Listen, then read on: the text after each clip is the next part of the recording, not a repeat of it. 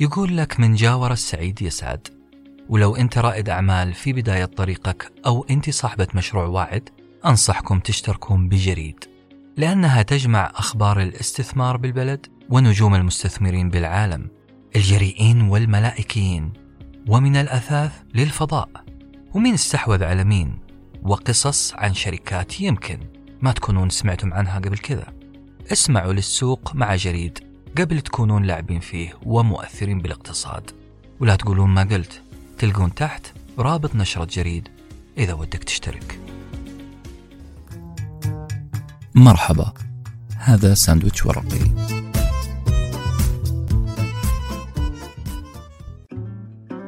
وينستون تشرشل. بلكنة ثقيلة مليانة برستيج صرخ رجل سمين في وجه رجل آخر وقال له لو سمحت لا عاد تقاطعني وأنا أقاطعك.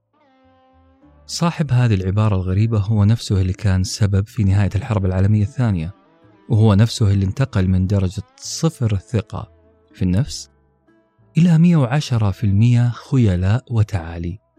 هو الرجل اللي دفعته زوجته من الخلف أكثر من مرة ليتقدم. آسف. الحقيقة هي أنها كانت أمامه وتسحبه وتنتشله من قاع اليأس لقمة جبل الثقة. هذا الرجل أشار بإصبعه الخطأ للناس فضحكوا واكتشف أنه مفتاح الانتصار في الحرب العالمية كان في يد الناس. رجل تأرجح سقوطا ووقوفا عشرات المرات. وخلال هذه البسترة من رفع وخفض الثقة ربى طبقات من الخبرة ووظفها بلغة بليغة. جعلته يستحق أن يصبح أعظم رئيس وزراء مر على العالم. هذا هو البدين الغريب المبستر والواثق واليائس. لم يكن سوى وينستون تشرشل.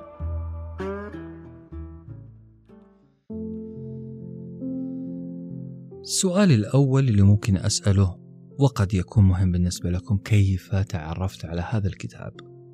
أصدقائي في عام 2009 وخلال جلسة كان يشوبها كثير من الجمود حاولت أني أكسر هذه الرتابة في جلستنا. قررت أني أحشر عبارة any road في كلامي. كنا نتكلم أنا وأصدقائي ووجدت أنه ودي أستخدم هذه العبارة any road و anyroad عبارة غريبة لأنه الإنجليز ما يستخدمون عادة كلمة anyroad بل يقولون anyway و anyway معناها على كل حال لكن أنا قلت anyroad وأبشركم أني نجحت في مهمتي. حركت الجلسة شوية كسرت الرتابة. anyroad هي الكلمة المتعارف عليها شعبيا بين أهالي مدينة ليستر اللي كنت أعيش فيها. أهل ليستر ما يقولون anyway على كل حال بل يقولون any road على كل طريق.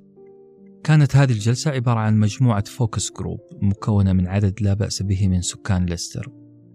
وبالمناسبة ال focus group هي مجموعة تركيز هي طريقة لجمع البيانات من الأشخاص اللي بتعمل عليهم دراسة. ال focus group ذاك اليوم كانت عبارة عن جلسة نقاش عملها أحد زملاء دراسة الماستر. إلى المهم أنه اللي حصل. إني قبل جلسة النقاش هذه جهزت كذا مفردة خاصة بأهل ليستر. يعني لزمات وعبارات محلية تماما لأهل مدينة ليستر. صحيح أنها كانت عبارات نوعا ما ويأسفني أقول سوقية ومحلية بحتة غارقة في المحلية لكن أنا راهنت أني بمجرد أني أقول هذه اللزمات راح أكسب ثقة وابتسامات الحضور وهذا اللي حصل فعلا.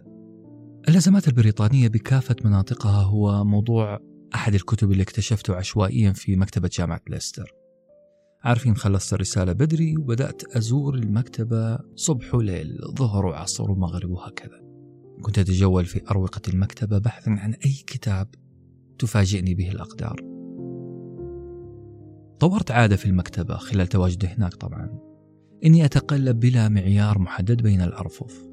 فعلا أنا كنت عامل محرك البحث عن الكتب الخاص بالمكتبة في موقع الجامعة. كنت أعامله كأنه محرك جوجل. أدخل أي كلمة في بالي وأروح للرف ألتقط كل الكتب اللي تناقش هذه الكلمة. أتذكر من هذه الكلمات مثلا كلمة football.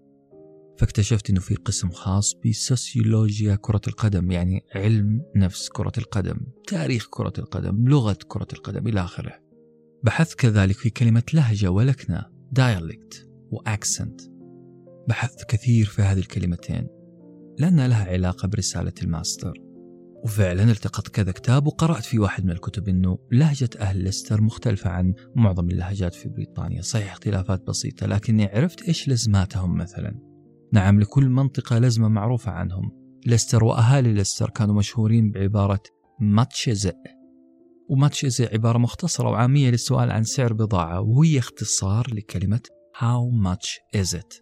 ماتشيزئ أهالي ليستر كانوا يأكلون هاو اللي في البداية ويحتفظون بماتش إز إت وينطقون التي الساكنة ب أ. إزئ أهل ليستر كذلك اشتهروا باستخدام عبارة any road بدلا من anyway. وزي ما قلنا معناها على كل حال. يعني لو بتنهي نقاش عقيم مع أي واحد أنت يئست منه أو تبغى تمشي تقول any road I'm leaving now. يعني على كل حال أنا ماشي الآن. وكأنك تقول له كلامك مردود عليك. الشاهد هنا أنه عبارة أني رود دخلت قاموسي. واشتهرت فيها بين زملاء الجامعة. وصارت محل تندر من بعض الزملاء. لا لا لا الوضع مو سلبي زي ما تتخيل. أني رود صارت كرت. كنت ألعب به كل ما نويت أفتح خط مع أحد أهل سكان هذه المدينة. موضوع اللهجات موضوع يأسرني دائما خاصة في الجزيرة البريطانية. ومن هذا الموضوع دخلت في تفاصيل التفاصيل الخاصة باللغة الإنجليزية ووقعت عيني على كتاب آسر اسمه Accents of English The British Isles. هذا الكتاب للمؤلف جي سي ويلز وعلى فكرة هذا الكتاب ينفع لكل إنسان يبغى يكون عنده مرجع للهجات الإنجليزية سواء في بريطانيا أو في غير بريطانيا. كذلك وقعت عيني على كتاب آخر اسمه Lingo Around Europe in 60 Languages. هذا الكتاب للمؤلف غاستون دورين الكتاب الثاني فهو يتكلم عن خصائص اللغات الأوروبية وعلاقتها ببعض تشابهها ببعض. يوريك كيف تكونت كل لغة وبما تأثرت وكيف تقدر تتعلم هذه اللغة أو تلك بأسهل طريقة. تخيلوا أن يكون مجرد قراءتك في كتاب زي هذا راح يكون عندك مدخل على كل لغة بطريقة غريبة. يعني تقدر تتكلم مع الناس عن كيف تأثرت الإنجليزية بالصينية وهذا شيء واقع. كيف تتداخل الألمانية مع السلافية وهكذا. الكتاب الثاني فهمني ليش الجنرال الفرنسي ديغول قال عبارة غريبة قال لقد تعلمت الإنجليزية لأفهم فرنسية وينستون تشرشل مرة ثانية يمكن العبارة غريبة ذي. الجنرال الفرنسي قال لقد تعلمت الإنجليزية لأفهم فرنسية وينستون تشرشل دي جول كأنه يلمح على أننا أحيانا نستخدم كلمات لغة بينما نبرتنا ونطقنا للكلمات مستعارة من لغتنا الأم. المهم أصدقاء هذه الحلقة عبارة عن دمج ثلاثة كتب دفعة واحدة.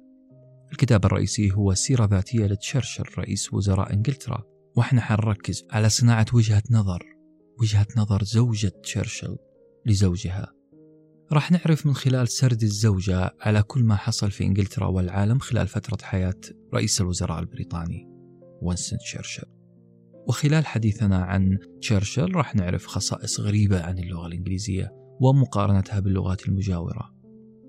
واللي نتمنى من هذه الحلقة أن نرفع وعينا باللغة المستهدفة وأن نسهل اكتسابنا لهذه اللغة. وأخيرا حتكون لنا زيارات متكررة لعلم الصوتيات واللكنات اللي يتحدث بها الإنجليز في بريطانيا. أتمنى أن تنال هذه الوجبة. إعجابكم وأن تلامس ذائقتكم. ونبدأ بسم الله. طفولة لغوية عسكرية. كثيرة هي السير الذاتية اللي ناقشت حياة تشرشل. أشهرها كتاب حياتي المبكرة. السيرة الذاتية اللي كتبها تشرشل بنفسه. كتاب آخر عنوانه أربعة وجوه ورجل. وهذه تعتبر سيرة غيرية لأنه اللي كتبها مجموعة مؤرخين مش تشرشل بنفسه. كتاب ثالث عنوانه في البحث عن تشرشل.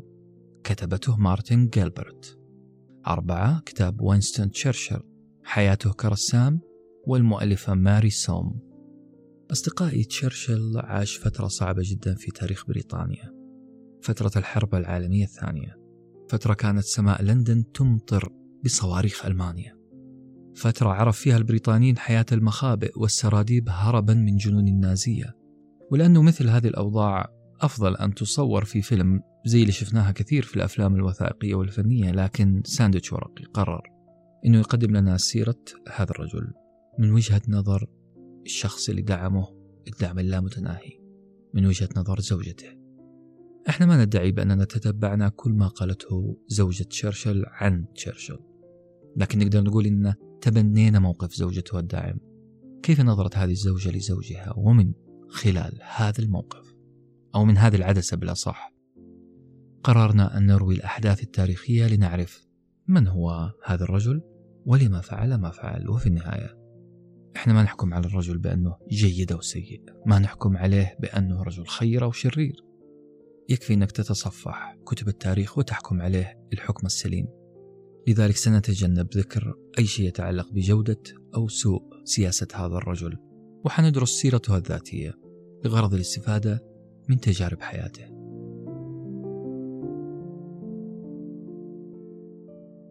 طفولة مختلفة. في عام 1874 ولد هذا الطفل الجميل. على الأقل هو جميل في عيون والديه. وأكيد أنه سيتم اعتباره طفل جميل في عيون زوجته المستقبلية. زوجته المستقبلية اللي اسمها كليمنتاين تشرشل ولد تشرشل قبل موعده بشهرين. كانت ولادة مبكرة. هذا الطفل المستعجل على الحياة وكيف ما يستعجل وهو راح يولد ويعيش في قصر من 187 غرفة. نعم تشرشل ولد وعاش في قصر. بدأ يصحصح على الدنيا وهو في العصر الفيكتوري. يعني عصر الملكة فيكتوريا حاكمة بريطانيا من 1837 إلى 1901 64 سنة كانت قمة التاج البريطاني.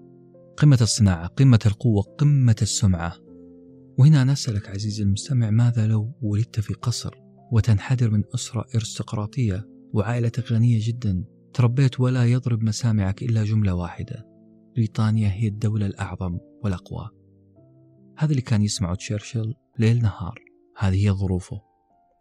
تشرشل ترعرع والشعور العام يقول له حافظوا على هذا الإرث حافظوا على قوة دولتكم. أعتقد أنها ظروف راح تقول لأي شخص يعيش فيها أرجوك لا تحاول تكون إلا شخص مؤثر. وهذا اللي حصل مع وينستون تشرشل من أب يعمل في الحكومة ومن أم أمريكية تجيد اللغة الإنجليزية والفرنسية. تشرشل وجد نفسه طفل مدلل ومحبوب ويعيش مع عائلة مثقفة. بصراحة تشرشل كان جدا مدلل نعم. محبوب نعم. لكن ما نقدر نقول أنه تشرشل كان محور اهتمام كبير من الأم والأب. أنا أشكك في هذا الكلام لأنه معظم أو خلينا نقول كثير أو خلينا نقول بعض الأحيان.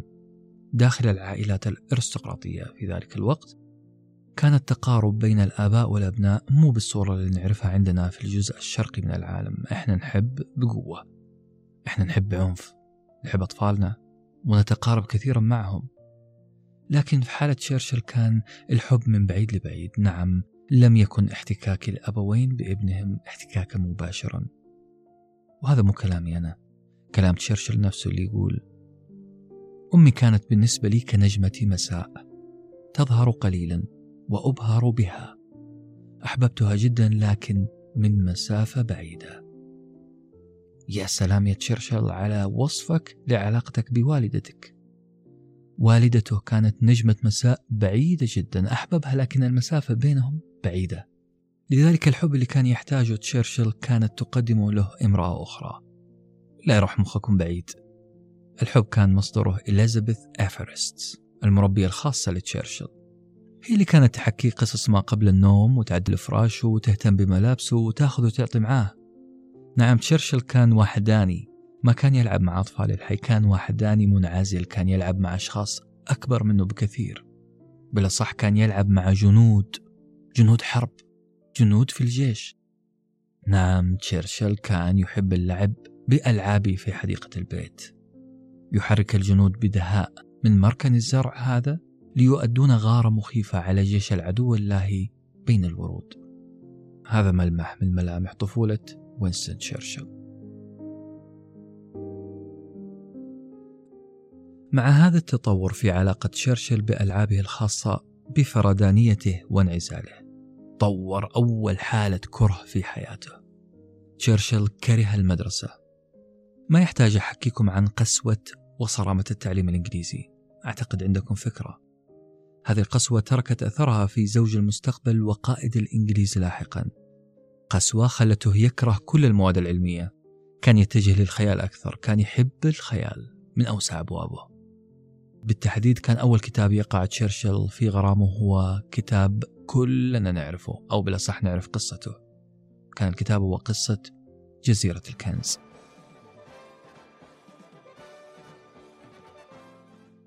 لكن قصة جزيرة الكنز بالنسبة لوينستون تشرشل ما كانت مجرد مصدر إلهام أو حب لقصص البحث عن الذهب بل كانت جزيرة الكنز مصدر لثراء تشرشل اللغوي. كدس هذا الطفل في بنكه اللغوي ثروة من الكلمات. هذه الثروة راح تساعده مستقبلا أنه يكون كاتب كبير. وليتها على القصص وبس. تشرشل كان يقرأ نوع آخر من القراءات كان يقرأ الشعر. نوع معين من الشعر. هذا النوع اسمه القصائد السردية اللي تشبه الملاحم. كان يقرأ قصائد تزيد بعضها على ألف بيت مليانة بطولة وحماسة وصور خطابية. اللي حصل أنه انعزال هذا تشرشل أنه انعزاله وتكوين عالمه الخاص خلاه يمارس عادة غريبة عادة إلقاء الشعر بصوت عالي بإحساس عالي وكأنه ممثل على مسرح ممثل دور قائد في معركة. لاحظين معايا أنه اكتملت عناصر القيادة العسكرية في طفولة تشرشل. هو طفل يخطط لمعارك باستخدام الألعاب ألعاب الجنود. كان يعمل الغزوات في حديقة بيته. وبألعابه عائلته مقربة من العائلة المالكة البريطانية عائلة أرستقراطية. وكان يقرأ في الخطابات الحماسية. عنده إرث لغوي. زيد عليها أنه كان عنده هواية لعب سلاح الشيش اللي كانت تمثل شكل من أشكال الفروسية في ميادين القتال. ثم لاحقا سيتزوج من امرأة راح تكون أكبر داعم له. عشان يصبح في النهاية قائدا ملو هدومه كما يقول إخواننا في مصر. في لقاء مع بوريس جونسون رئيس وزراء بريطانيا الحالي أو في الفترة اللي إحنا فيها الآن سألوه كيف كان يتحدث تشرشل؟ إجابته كانت جميلة. اسمع معي يقول أسلوب تشرشل كان يتمثل في سحب الناس من أعناقها يسحب الناس من أعناقها إليه. قبل أن يفجر في وجههم قنبلة الفكرة التي يريد أن يقولها. تشرشل يستخدم عبارات قصيرة مفهومة لدى الجميع، لكنه كان يلعب في التضادات كثيرا، وهذا عنصر جاذبية قوي.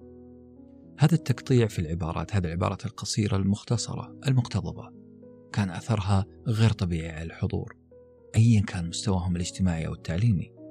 كانت عبارات فعلا ساحرة مستفزة مهيجة للمشاعر وإذا تبغون دليل فدليل في قصة عبارة الشهيرة له.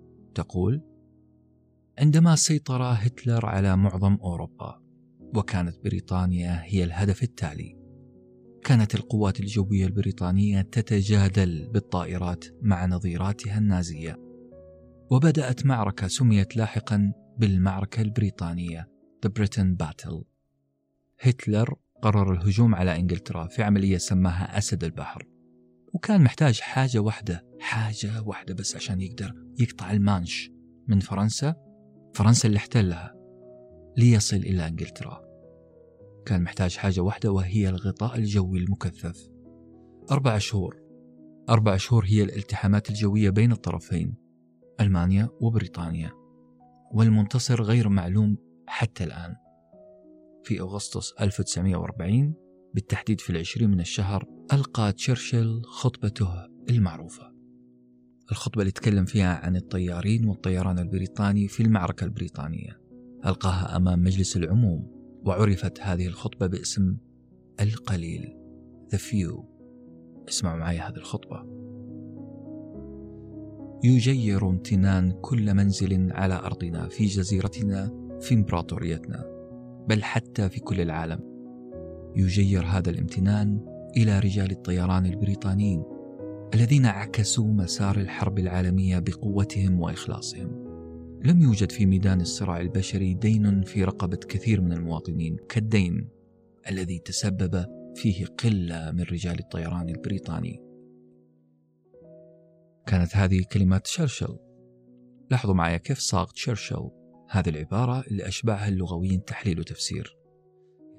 تشرشل يقول Never in the field of human conflict was so much owed by so many to so few. ملاحظين العبارات القصيرة? So much owed by so many to so few. عبارات قصيرة مكيرة جدا. لو حاولت تترجمها أنت حرفيا راح تكون كالتالي. لم يكن في ميدان الصراع البشري شيئا مدينا من قبل الكثرة للقلة. تركيبة الجملة عجيبة ومبهمة قليلا وهذا اللي خلاها تضرب جرس في أذهان الحضور لمدة ثمانين سنة. ثمانين سنة وهذه الخطبة تتداول بين اللغويين والبلاغيين على أساس ما هو المعجز فيها ما هو الشيء الجميل فيها. So much owed by so many to some few. خلونا ناخذ جولة سريعة على اللغة الإنجليزية وكلام سريع عن موسيقى اللغة الإنجليزية.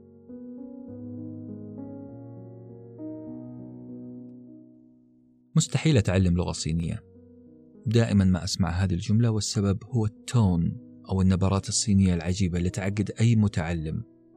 النبرة في اللغة الصينية يا جماعة ممكن تحول كلمة دجاجة إلى فتاة ليل.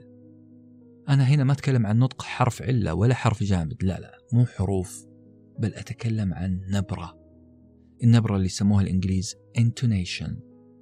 وأنا أقول معكم حق يلي رفضتم تتعلمون صيني رغم أن اللغة الصينية راح تصير هي المتسيدة قريبا. لغة الشركات على الأقل والبزنس. ما لومكم لكن خلوني أسأل سؤال وطولوا بالكم على السؤال البايخ اللي جاي.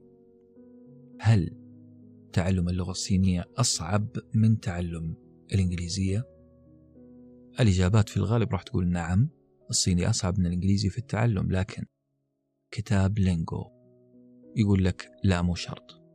كل المسألة أنك أنت يا مستمع عربي أو متعلم عربي ما تعرضت للغة الصينية كثير زي ما تعرضت للإنجليزية. هذا أولا. ثانيا الإنجليزية والصينية رغم ما يبدو بينهم من اختلاف شاسع إلا أن بينهم تشابه كبير. قبل ما ندخل في التشابه اللي بين الإنجليزي والصيني خلونا نعرف حتة النبرة اللي تكلمنا عنها ال tones أو ال intonations. النبرة اللي نقصدها هي اختلاف نبرة السؤال مثلا عن نبرة التأكيد عن التعجب. وبكذا نقدر نقول أن النبرة ممكن تبين لك mood المتحدث كمان مش بس مكانه الجغرافي. النبرة تعبر عن المود عن المزاج عن المشاعر عن العاطفة. كلها تكمن داخل النبرة. مثلا جملة أنت طالب. ممكن أخليها استفهام. أنت طالب؟ ممكن أخليها استعجاب.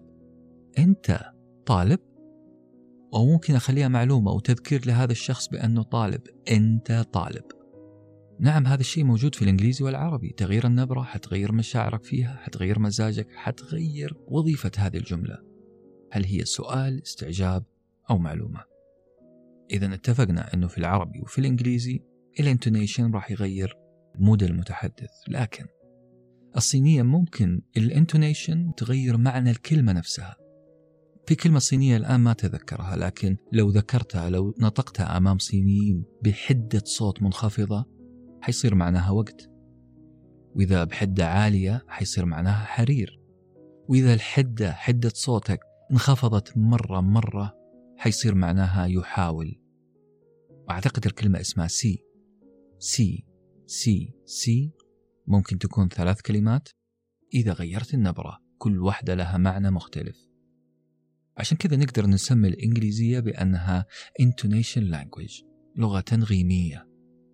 بينما اللغة الصينية نسميها tone language معناها لغة نغمية. مرة ثانية الإنجليزية intonation language يعني التنغيم اللحن الكلي للجملة. ممكن يغير لك معنى الجملة أو مود الجملة. بينما في اللغة الصينية نسميها tone language معناها لغة تنغيمية يعني الكلمة الواحدة. بنغمة مختلفة حتعطيك معنى مختلف. كتاب لينجو بشكل مفاجئ وفي بداية حديثي عن اللغة الإنجليزية يقول يا جماعة لو جينا للحق الإنجليزية راح تكون أكثر صعوبة في التعلم لو تحدثنا عن النطق. ومؤلف الكتاب برر السبب بقوله تخيل أنك جاي من لغة فيها عدد معين من الحروف المتحركة زي العربي مثلا عندنا ستة أصوات علة ستة أصوات متحركة منها حروف ألف واو ياء ومنها حركات فتحة ضمة كسرة. طيب لو أنت جيت من خلفية لغوية عربية وحبيت تتعلم إنجليزي فأنت راح تواجه صعوبة كبيرة في تعلمها لأنه في أكثر من عشرين صوت متحرك في الإنجليزي. نعم خذوا عندكم الأصوات المتحركة بعد حرف ال P هذا. لاحظوا معايا. با بي بيا بايب بو باور بير بول بوب بيوك بين pen pan pain pawn pun point push pose. ملاحظين كيف؟ ملاحظين الأصوات المختلفة؟ أصوات متحركة كثيرة مقارنة بالعربي. طيب بلاش العربي. لو كنت أنت أسباني وعندك خمسة أصوات علة بس كيف حتواجه هذه المأساة؟ خمسة أصوات علة مقابل أكثر من 20 أو 25 صوت متحرك. لو جيت تتعلم الإنجليزي هذه مأساة بالنسبة لك.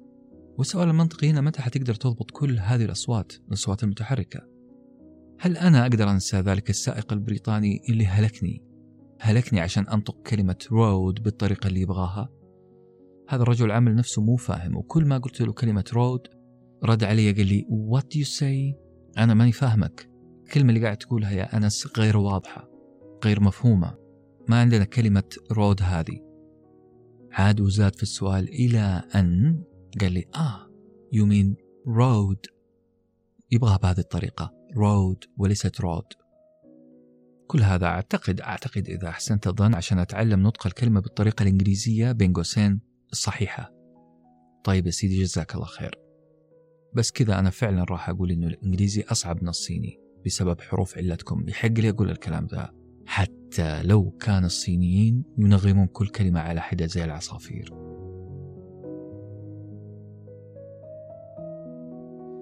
أصدقائي قبل ما أنهي أول ملاحظة لنا بخصوص اللغة الإنجليزية ومقارنتها باللغات الأخرى. أحب أقول لأي إنسان يرغب في وجبة لذيذة جدا عن علم الأصوات وخاصة كل ما يتعلق بالموسيقى الشعرية في اللغة العربية.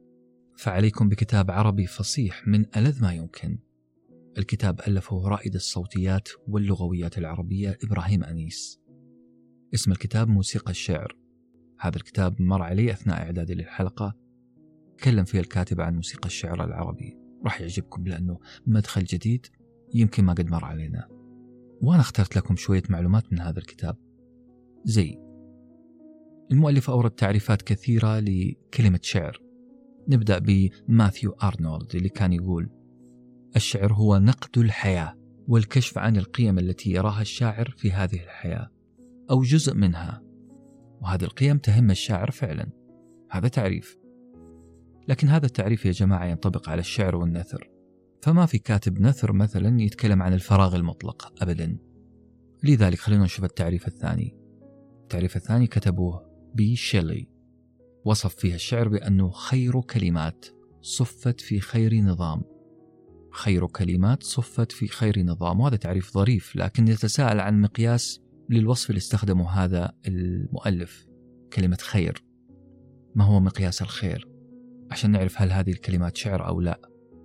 لأن النثر العلمي بصراحة هو كلام خير برضو نظم ورتب في تنظيم خير. بل وقد ينطبق ذلك على الإعلانات لتقدم خير كلام بخير نظام. إبراهيم أنيس انتقل بعدها للكلام عن مستقبح الموسيقى عند العرب وهذا موضوع لفت نظري جدا. بالأصح إبراهيم أنيس كان يحاول أن يوضح لنا كيف تكون شخص غير فصيح. فصلها إبراهيم أنيس بأنه عدم الفصاحة هي استخدام أحرف ما ينفع تجي مع بعض ما ينفع تجي متقاربة متلاصقة. إما لأنه مخارجها من مخارج الحروف هذه وحدة أو لأنها صعبة النطق ومتعبة في الكلام. زي كلمة الخعخع. عزيز المستمع تقدر تقول كلمة خعخع بدون ما تحس أنه في تشنج في عضلات الفكين؟ الخعخع بالمناسبة هو نبات صحراوي. قال عن هذه الكلمة الخليل بن أحمد إنها كلمة sorry يعني شنعاء كلمة خالية من الفصاحة. وعشان لا يزعل المستمعين من محبي شجرة الخعخع راح نقول إنه حتى امرؤ القيس كان عنده كلمة ذمت من قبل اللغويين. والله يعينني عشان أقولها صح الكلمة هي مستشزرات. مرة ثانية مستشزرات. امرؤ القيس يقول في بيت شعر وفرع يزين المتن أسود فاحم أثيث كقنو النخلة المتعثكل غدائره مستشزرات إلى العلا تضل المداري في مثنى ومرسل. أنا هنا أتساءل وسؤالي مشروع جدا وأعتقد أنكم تقتنعون من هذا التساؤل. تساؤلي يقول النقاد ما زعلوا في هذه الهيصة كلها إلا على كلمة مستشزرات؟ أعتقد أنها أسهل كلمة من متعثكلي ومن أثيث كقنو النخلة إلى آخره. ما علينا. أكيد هذه الكلمات كانت تعني شيء مهم جدا للعرب القدامى لكن هذا ما ينفي فعلا أن كلمة مستشزرات هي كلمة صعبة النطق وتخلو من الفصاحة بحسب رأي إبراهيم أنيس. يا جماعة الكتاب رائع جدا لمحبي الشعر وموسيقى الشعر وفصاحة اللسان وانسيابيته وحتى في موضوع تنافر الحروف كتب فيها إبراهيم أنيس كلام جميل.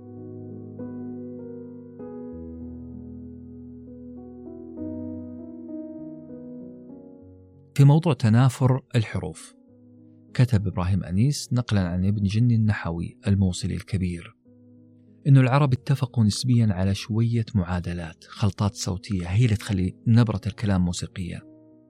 العرب زمان ما تركوا موضوع تنافر الحروف وصعوبة النطق ما تركوها مسألة عايمة بل وضعوا لها أصول وضعوا لها بعض القواعد. يعني هذا الحرف ينفع مع ذا هذا ما ينفع مع ذا وهكذا.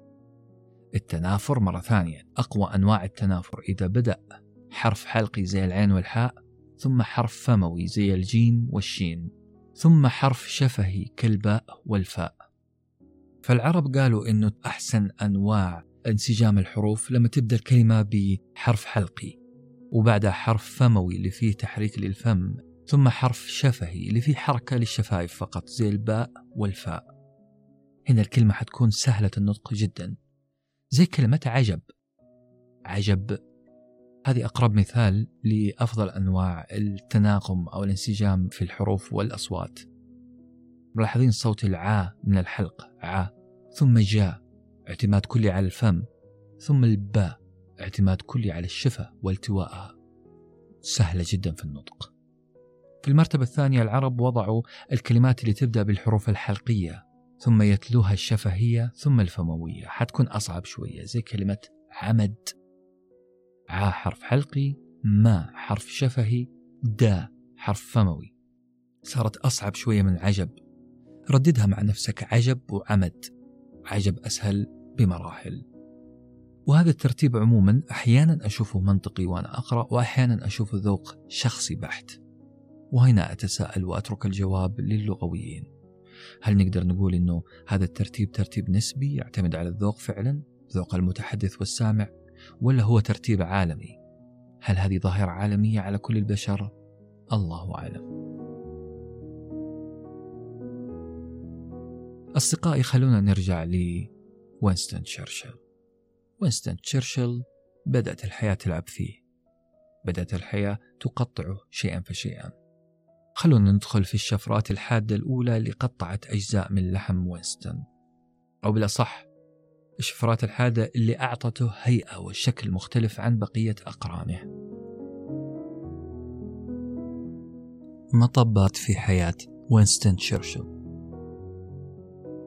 خلونا ندخل في الشفرات الحادة الأولى اللي قطعت أجزاء من لحم وينستون تشرشل أو بالأصح أعطته هيئة وشكل مختلف عن بقية أقرانه.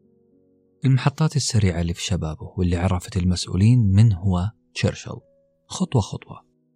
هذه المطبات ممكن تكشف شوية اضطرابات في سلوك بطلنا اليوم. الشخص الهادئ المجنون المتلعثم الفصيح الخجول الجريء في نفس الوقت. اضطرابات فرضتها عليه أحداث ما كانت في حسبانه. وأنا أقول كلمة اضطرابات اضطرابات سلوكية.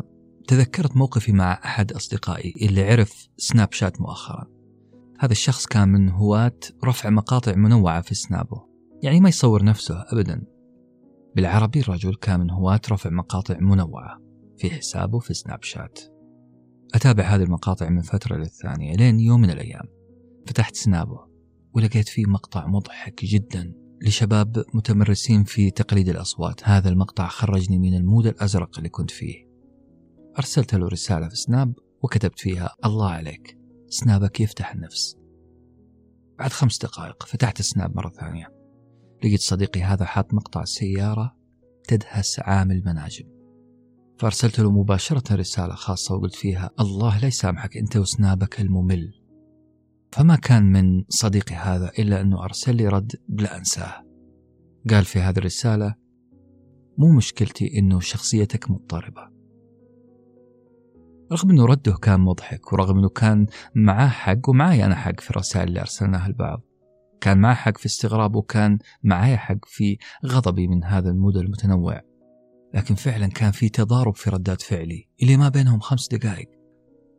الأحداث يا جماعة ممكن تخلينا نظهر مضطربي السلوك أو متناقضين. وهذا هو وينستون تشرشل أمام الأحداث الجسيمة في حياته. تشرشل صار ملازم في سلاح الفرسان البريطاني. لكن هذا الفتى الملازم عمره ما تشاجر مع أحد من أبناء حيه. كان يرفض الدور الاستعراضي على الخيول وقرر أنه مو أنا اللي أخش مجال استعراضي. أنا أبغى أشوف حرب حقيقية. هذا لسان حال تشرشل. أبغى أشوف حرب حقيقية. لذلك انتقل لكوبا كمراسل حرب هناك. ومن قدك يا عم هذه الحرب قدامك والقلم فوق طاولتك ولعبة الكتابة اللي تتقنها بين يديك.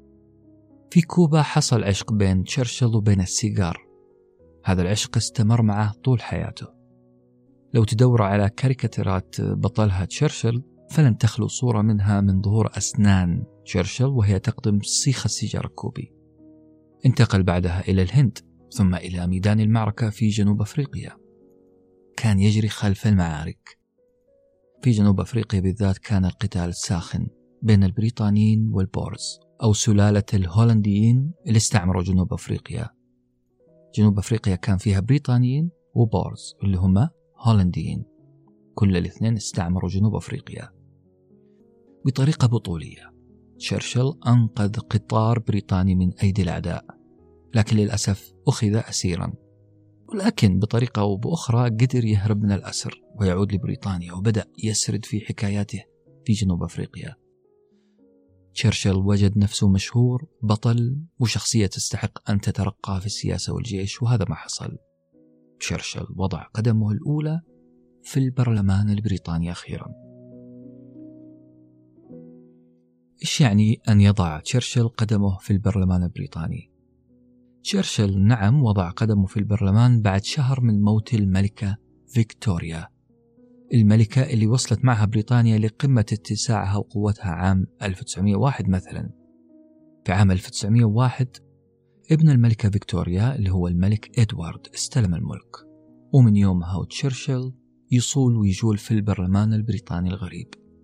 نعم أنا قاعد أقول غريب لأنه ما أدراكم ما البرلمان البريطاني ومع عاداته الغريبة. الإنجليز عموما عموما عندهم طقوس لا تقل غرابة عن أي مكان في العالم. عندهم إجراءات وبيروقراطية من نوع خاص طقوس غريبة. ما لها أي تفسير إلا اعتزازهم بالتراث إذا حبينا نلطف العبارة. أو خلينا نقول إنه هذه الطقوس الغريبة تحمل رمزية لمبدأ ما أو حادثة معينة البريطاني ما يبغون النسيان يقتلها. خلينا أعطيكم أمثلة عن هذه الطقوس الغريبة وخاصة في البرلمان.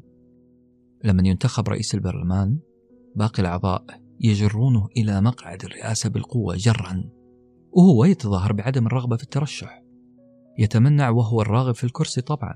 وهذه رمزية. رمزية تذكر أعضاء آه، بريطانيا أعضاء البرلمان كلهم بأنه في حادثة قديمة حصلت في مجلس العموم البريطاني عندما قتل الملك فيليب الثامن.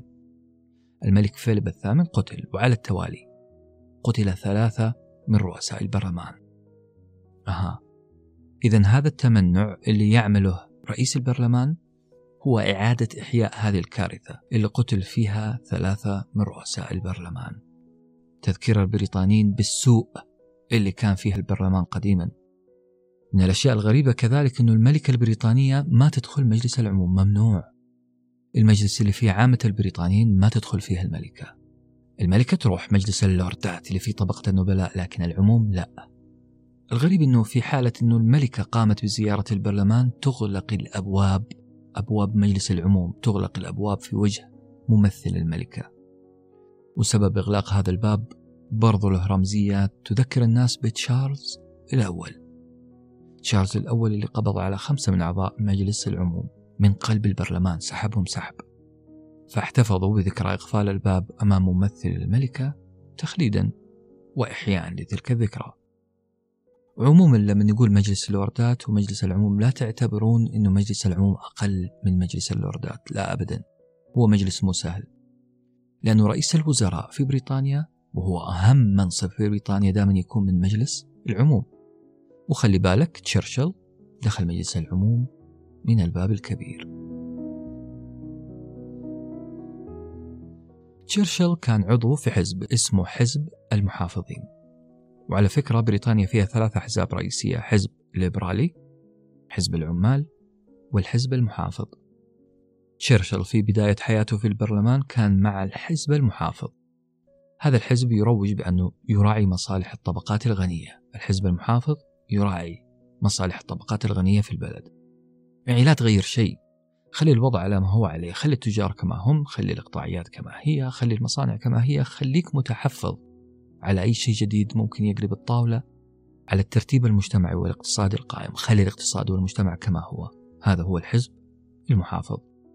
بينما الحزبين الثانيين أجندتهم تعتمد على شعارات المساواة والتغيير ونصرة الفقراء والطبقات العاملة. الطبقات العاملة بالذات. تشرشل وقف خلال أيامه الأولى من انضمامه للبرلمان عشان يلقي الكلمة. وعادة الأعضاء الجدد ينتظرون أشهر قبل إلقاء كلمتهم لكن هذا الرجل يحب الكلام وحاول أنه يقدم كلمة في البرلمان. عجيب عجيب جدا هذا الرجل اللي تربى طفل وحيد يلعب لوحده كلامه غير واضح غريب أنه يقفز مباشرة لسدة الخطابة وسط مئات المخضرمين. تشرشل أجاد في كلامه الأول أجاد في استغلاله لقصصه عن جنوب أفريقيا طبعا عنده كنز بنك من القصص. لكن الغريب أنه بعد ثلاث سنوات قرر أنه يترك الحزب المحافظ ويروح لحزب منافس. راح لحزب العمال.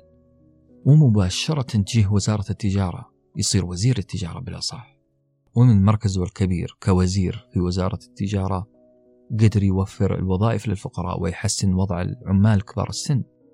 تشرشل حياته الاجتماعية زهزهت. وظهر للناس عيانا بيانا أنه يحب الكلام. على عكس ما كانت توحي طفولته. صار يحب أكثر الحوارات والنقاشات والجمعات والأكل والشرب. إنسان عايش حياته بكل انطلاق إلا من انطلاقة واحدة بس انطلاقته مع النساء.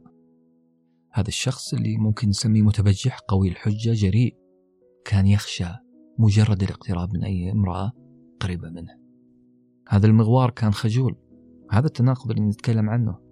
والسبب في هذا التناقض أو السبب بالأصح في خوفي من الاقتراب من أي امرأة. هو ضعف الثقة في نفسي كشخصية ممكن تعجب بها النساء. شكلا وكلاما. السؤال اللي جاء على بالي هنا.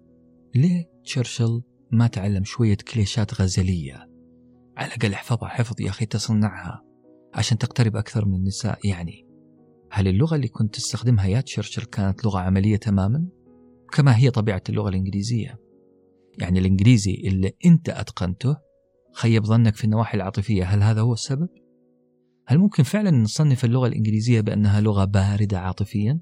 بينما نعتبرها اللغة الأولى في عالم السياسة والتجارة لحظة ليه الإنجليزية هي اللغة الأولى اقتصاديا وتجاريا ليه هي اللغة اللي نستخدمها في الفلبين والبرازيل وألمانيا والقاهرة لما نجي نتعامل تجاريا إيش اللي خلى الإنجليزي هو اللينغوا فرانكا أو لغة التواصل العالمية؟ لينغوا فرانكا.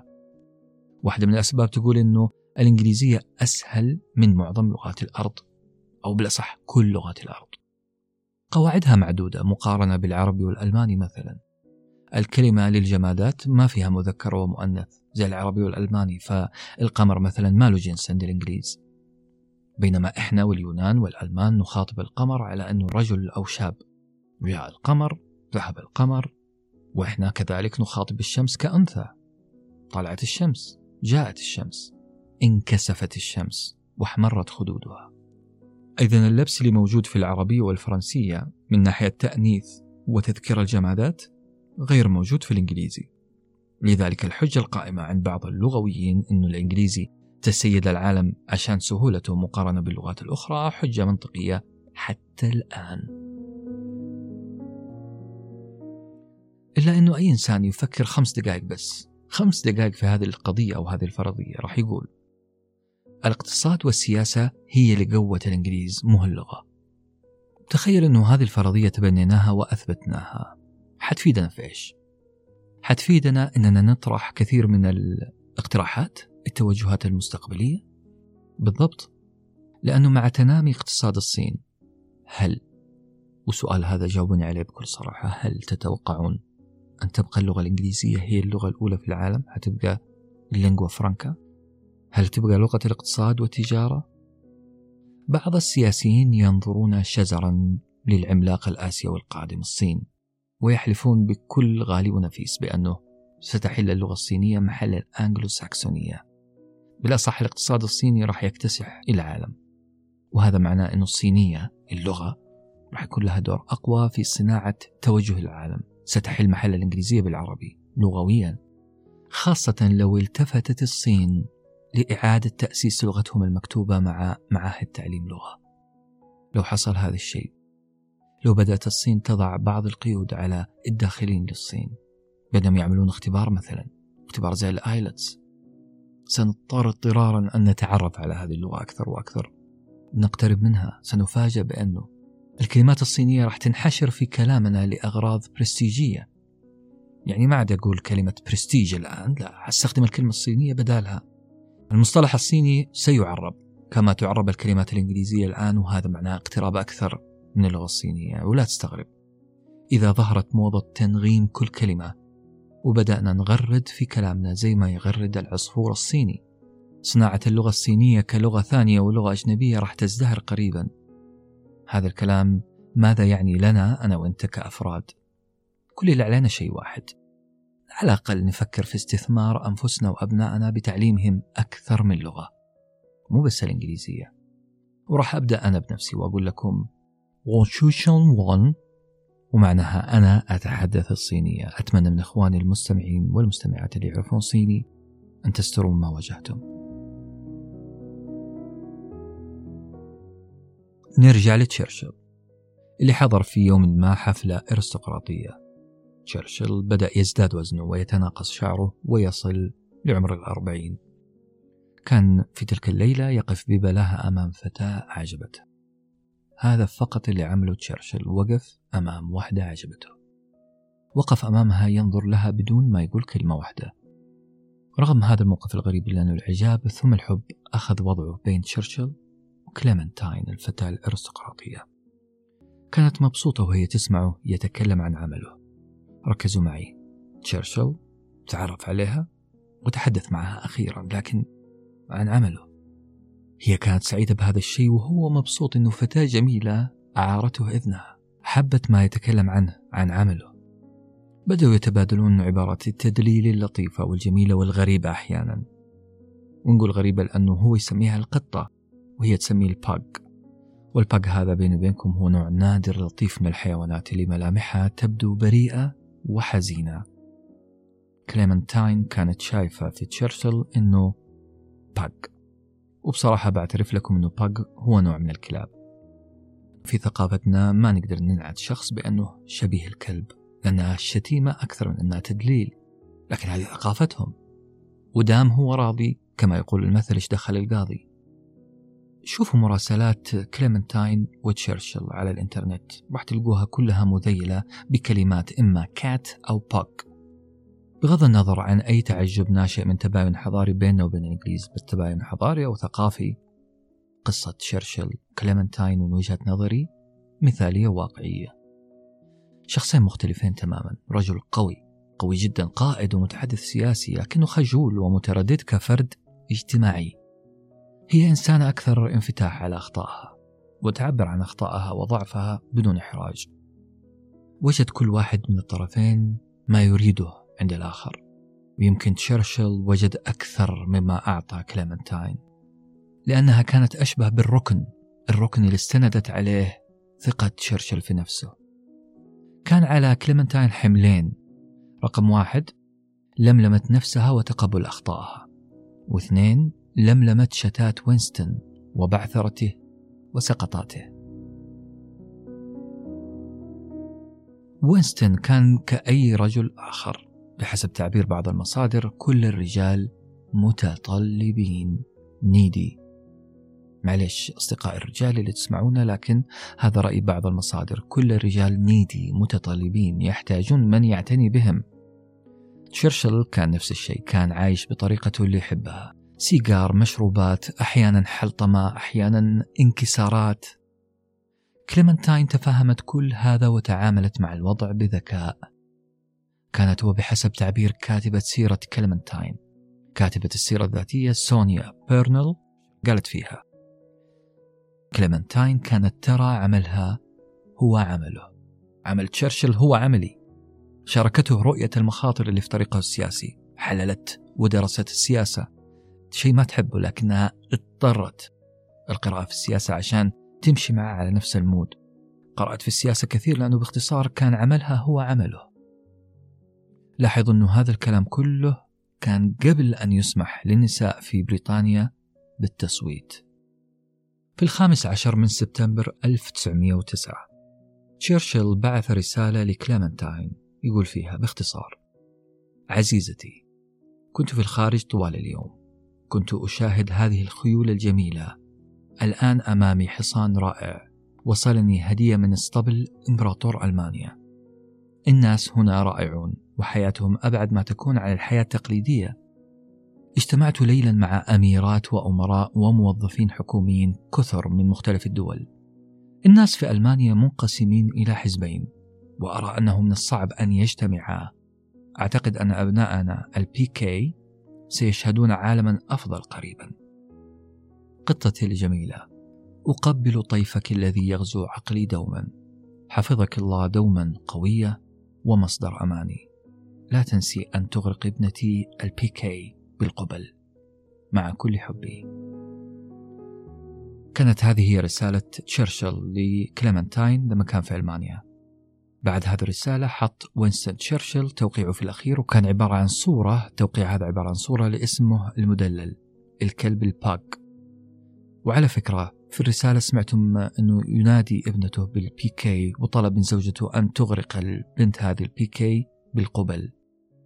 PK هو اختصار لأول حرف من كلمتي pug وكلمة kitten أي الهرة الصغيرة. يعني ال PK هو هجين بين ال pug نوع الكلاب هذا والقطط. والمقصود فيها هي طفلتهم الصغيرة ديانا. هل تشوفون الرسالة لطيفة؟ بل قمة اللطف؟ لا تستعجلوا على الحكم على تشرشل وعلى رومانسيته اللي ظهرت في هذه الرسالة. لأنه ما كانت العلاقة خالية من مغامرات الأزواج. قلنا لكم هذه الشخصية شخصية تشرشل شخصية مضطربة زي معظم البشر. مو بس في العلاقات بل حتى في طريقة الكلام طريقة الحياة. طريقة التعبير. إحنا كائنات نتغير. اللغة اللهجة وتغيرها. هل اللهجة والأسلوب بيتغيروا؟ ومين يقول غير كذا؟ نعم اللهجة واللغات بتتغير وهذا شيء طبيعي لأن اللغويين يعتبرون اللغة كائن حي. جنين فطفل فشاب فكهل فمريض. هذه العبارة سمعتها لأول مرة من دكتورة ال sociology في دراسة الماستر في جامعة ليستر دكتورة ديانا ديفيز. سعدت أيما سعادة لما قرأت اسمها في صحيفة ليستر شاير كانت تتكلم في هذه المقالة عن تغير اللهجات اللهجات بالذات أهل ليستر. تقول ديان اللهجات تتغير وهذا شيء طبيعي. الغير الطبيعي هو سرعة هذا التغيير هذه الأيام. الدكتورة العزيزة ديانا تقول إننا مجتمع متحرك الآن وهذا الشيء اللي يخلي لهجاتنا تتحرك معنا بل نحن نتحرك إلى لهجات أخرى. هذا الشيء اللي يخلي لهجاتنا تتأثر بشكل كبير بغيرنا في المناطق الثانية. هنا العامل الجغرافي هو العامل رقم واحد.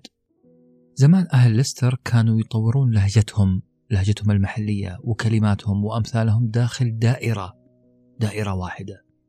اللي هي منطقة ليستر. لذلك تجد أن أهل المنطقة الواحدة متعاهدين ومتفقين على نطق محدد تعودوا عليه داخل هذه الدائرة الصغيرة الجغرافية. ما تلاحظوا مثلا أنه أهل أعالي الجبال الشاهقة في أي بقعة في العالم لهم لهجة ذات رنة خاصة جدا تختلف عن المناطق اللي يمكن ما تبعد عنهم كيلو واحد. لكن لأنهم في منطقة جبلية مرتفعة صعبة الاحتكاك بالآخرين. أكبر مثال على هذا الشيء منطقة فيفا في السعودية اللي تعتلي قمة ثلاثة كيلو متر ونص فوق سطح البحر. هذه المنطقة صعبة الوصول. أهلها طوروا لكنة ذات رنة موسيقية جميلة جدا لا تجدها في أي مكان في الأراضي المفتوحة والمتصلة بباقي المناطق. لما تأثرت منطقة فيفا بباقي المناطق؟ لأن الاحتكاك أقل بأصحاب اللهجات الأخرى. لا يوجد تحريف أو استعارة أو تمييع للنطق. النطق اللي تعودوا عليه. التغيير في اللهجات صعب إذا كان التنقل صعب. خذوا هذه قاعدة. لا زلت أتذكر مثلا العائلة الإنجليزية اللي استضافتني لمدة شهر في دورة قصيرة في مدينة برايتون. أعربت فيها عن استغرابي الشديد من نطق حفيد سيدة هذا المنزل.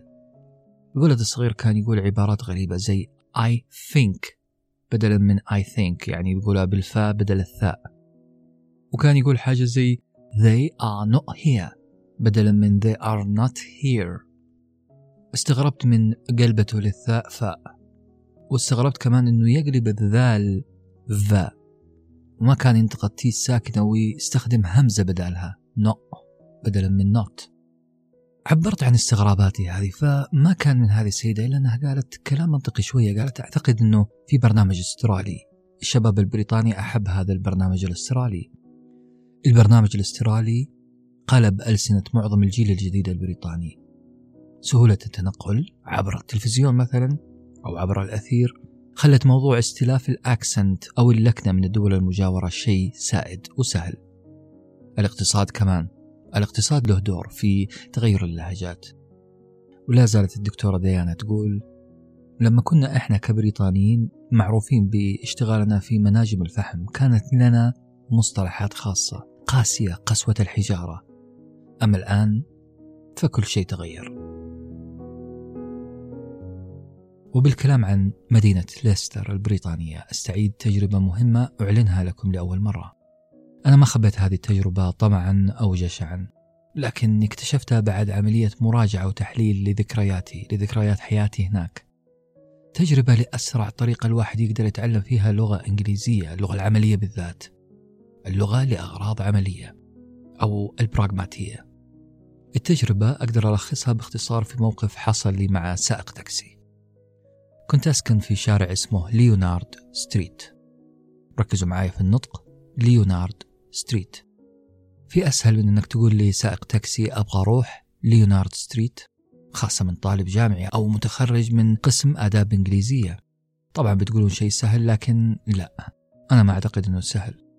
للأسف أنه معظم قائدي التاكسي في بريطانيا بل أكثرهم كانوا يطلبون مني أعيد اسم الشارع مرة واثنين وثلاثة. وبعضهم يقول لي أنا ما أعرف تقول. أنا ماني فاهم إيش قاعد تقول. الشاهد هنا أني كنت مفتقد تماما للطريقة الأسهل في الكلام عن أبسط الأشياء ومنها نطق الأشياء. كنت أحب أجود في نطق الكلمات يعني كلمة ليونارد أقولها ليونارد وكأني أتكلم عربي. كأني في اختبار الصوتيات. لكن الحقيقة شيء آخر. الحقيقة ليست معمل لاختبار الصوتيات. الحقيقة أن الإنجليز ما ينطقون الكلمة كما تكتب. فاسم ليونارد اللي هو ال spelling حقه L E O يعني المفروض ليو. ليونارد. لكن الحقيقة إنه ما ينطق ليونارد. خاصة بين عامة الشعب. قعدت اسمع لأكثر من شخص كيف ينطق هذا الاسم. لقيته ينطق ليونارد. ليونارد ستريت. كنت عايش في عالم الأصول. المفروض أنها تنطق الكلمة كما تكتب ليونارد لكن الحقيقة أنها ليونارد. كنت أبغى أمشي على القواعد اللي تعلمت عليها في لغة الأم. كل حرف أنطقه من مخرجه الصحيح وكأني ألقي قصيدة عربية. إحنا نفخم حروف التفخيم الضاد والخاء. تفخيم رهيب لها عشان تنفهم. حتى من الشخص البعيد يقدر يسمعني إني أقول خاء أو ضاء. حروفنا الحلقية تطلع من القلب مو من الحلق الحاء والعين من أعماق أعماقنا. في التجويد عندنا القلقلة وهي تحريك الحروف القاف الطاء الباء الجيم الدال عشان اللي يصلي في آخر المسجد في آخر صف يقدر يستوعب بالضبط ما هي نهاية الكلمة. المهم سألت نفسي سؤال ليه ما أركز في طريقة نطق الإنجليزي للأشياء وأقلدها مجرد مقلد؟ وعملت أول اختبار لي في مطعم فانسي يعني خمس نجوم.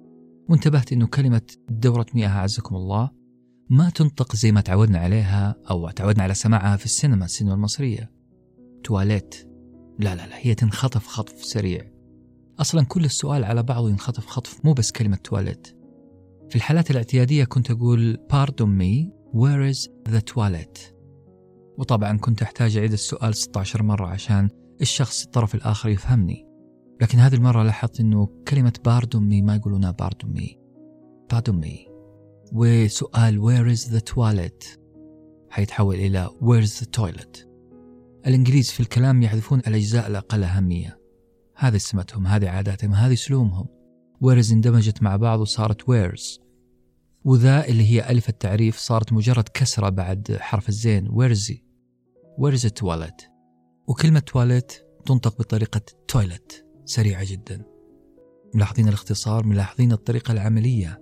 عشان الناس تفهمك عشان رسالتك توصل عشان تقدر تخدم أهداف اجتماعية في هذا المجتمع. ومو بس في النطق يا جماعة بل حتى في الكلمات المصطلحات اللي بتستخدمها. أحيانا تستخدم 20 جملة عشان تشرح شيء بينما بإمكانك الاختصار بكلمة واحدة. وهنا أتذكر إني رحت لمحل تأجير الدي في دي وقعدت أشرح للشاب اللي في المحل إنه ابني خدش الدي في دي. خدش هذه الأسطوانة الاسطوانه المدمجة. وإنه ال DVD الآن صار يعلق وسالفة طويلة. تعرف إحنا العرب نحب نشرح أنفسنا بكل وضوح. لكن البراغماتية في بريطانيا تتطلب مني إني أختصر.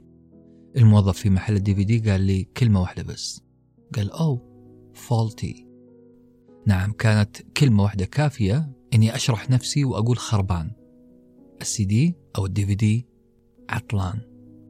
الشاهد من كل كلام السابق إنك لو تبغى تتعلم على طريقة تسرع عملية تعلمك للغة اعرف مكانك وين وأين وجهتك القادمة في ليستر افتح موقع بي بي سي واسمع كيف يتحدث الليستريون على الأقل النسخة الحالية من لهجة أهل ليستر عشان تتعلم اللغة البراغماتية العملية مثلا morning تعني صباح الخير is it؟ بكم هذا؟ How's it going؟ كيف الحال؟ It أليس كذلك؟ و any road يعني على كل حال وعلى فكرة. إحنا ما نتكلم عن الإنجليزي بس يعني هي ما هي ظاهرة خاصة بالإنجليز بس. البراغماتكس برضو موجود في العربي وهذا الشيء أكيد. إحنا نستخدم في العربي بعض الاختصارات خاصة العربي العامي. هذه الاختصارات نقدر نوصل فيها رسالة طويلة جدا من الكلام بأقل إمكانيات وأسرع طريقة. في لغتي أنا في مدينتي أنا كنت كل ما أطلب شيء من البقالة الصغيرة القريبة من بيتي أي شيء أي شيء تخيله. قلم مثلا. أفاجأ أنه البائع يعطيني قلمين مش واحد. لما أشر على علبة ال Fairy اللي ورا البائع وأقول له أعطيني Fairy يناولني قطعتين. واكتشفت لاحقا وبعد ملاحظة طويلة ودقيقة أنه كلمة أعطيني بشكل سريع اللي أقولها في بداية طلبي البائع يسمعها كلمة اثنين. فكأني قاعد أقول له اثنين قلم اثنين فيري. تقريبا هذا الصوت اللي هو أعطيني يسمعونه الأجانب عندنا أو معظم الناس اللي في السوق تسمعوا كلمة اثنين. هذا الصوت المتعارف عليه بين البائع والمشتري. هذا الصوت اللي تعودنا وتعود البائع أنه يسمعه. كأنه عقد مبطن غير معلن.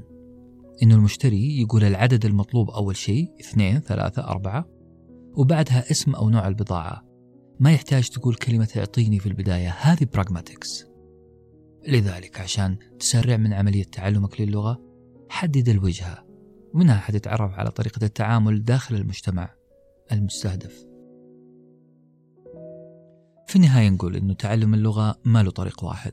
لا تسمع كلامي أنا ولا تسمع كلام أي شخص يقول لك في طريق واحد فقط للتعلم. الطريق الصحيح يعتمد على هدفك أنت.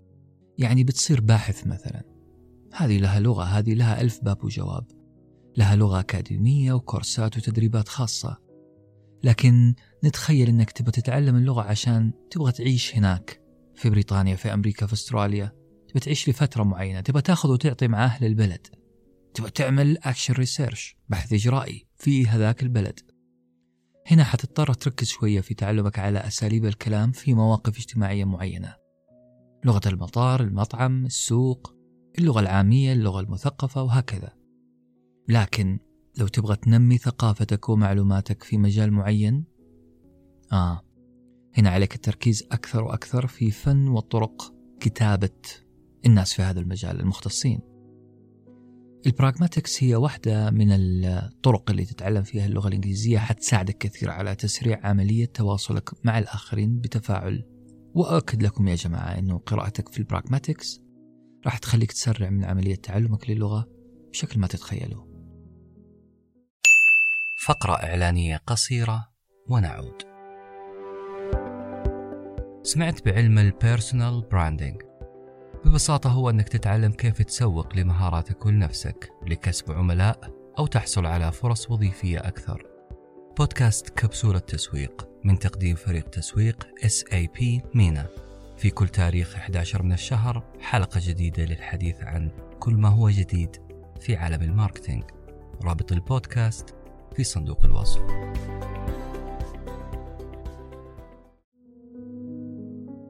وينستون تشرشل يعتبر بطل الحرب العالمية الثانية لأنه استطاع حشد كل أعداء ألمانيا في جبهة واحدة. الحرب العالمية الثانية قدر تشرشل أن ينتصر على هتلر وأعوانه. إحنا عارفين هتلر وعارفين اللي عمله في الحرب العالمية الثانية. لكن ما قد سألت نفسك سؤال؟ إيش اللي وصل هتلر لحالة الجنون اللي وصل لها؟ إيش اللي وصل ألمانيا لهذه الحالة من الجنون إنها تتبع هتلر؟ ما الذي خلق هتلر؟ وكيف أصلا وصل للحكم بالديمقراطية والانتخاب؟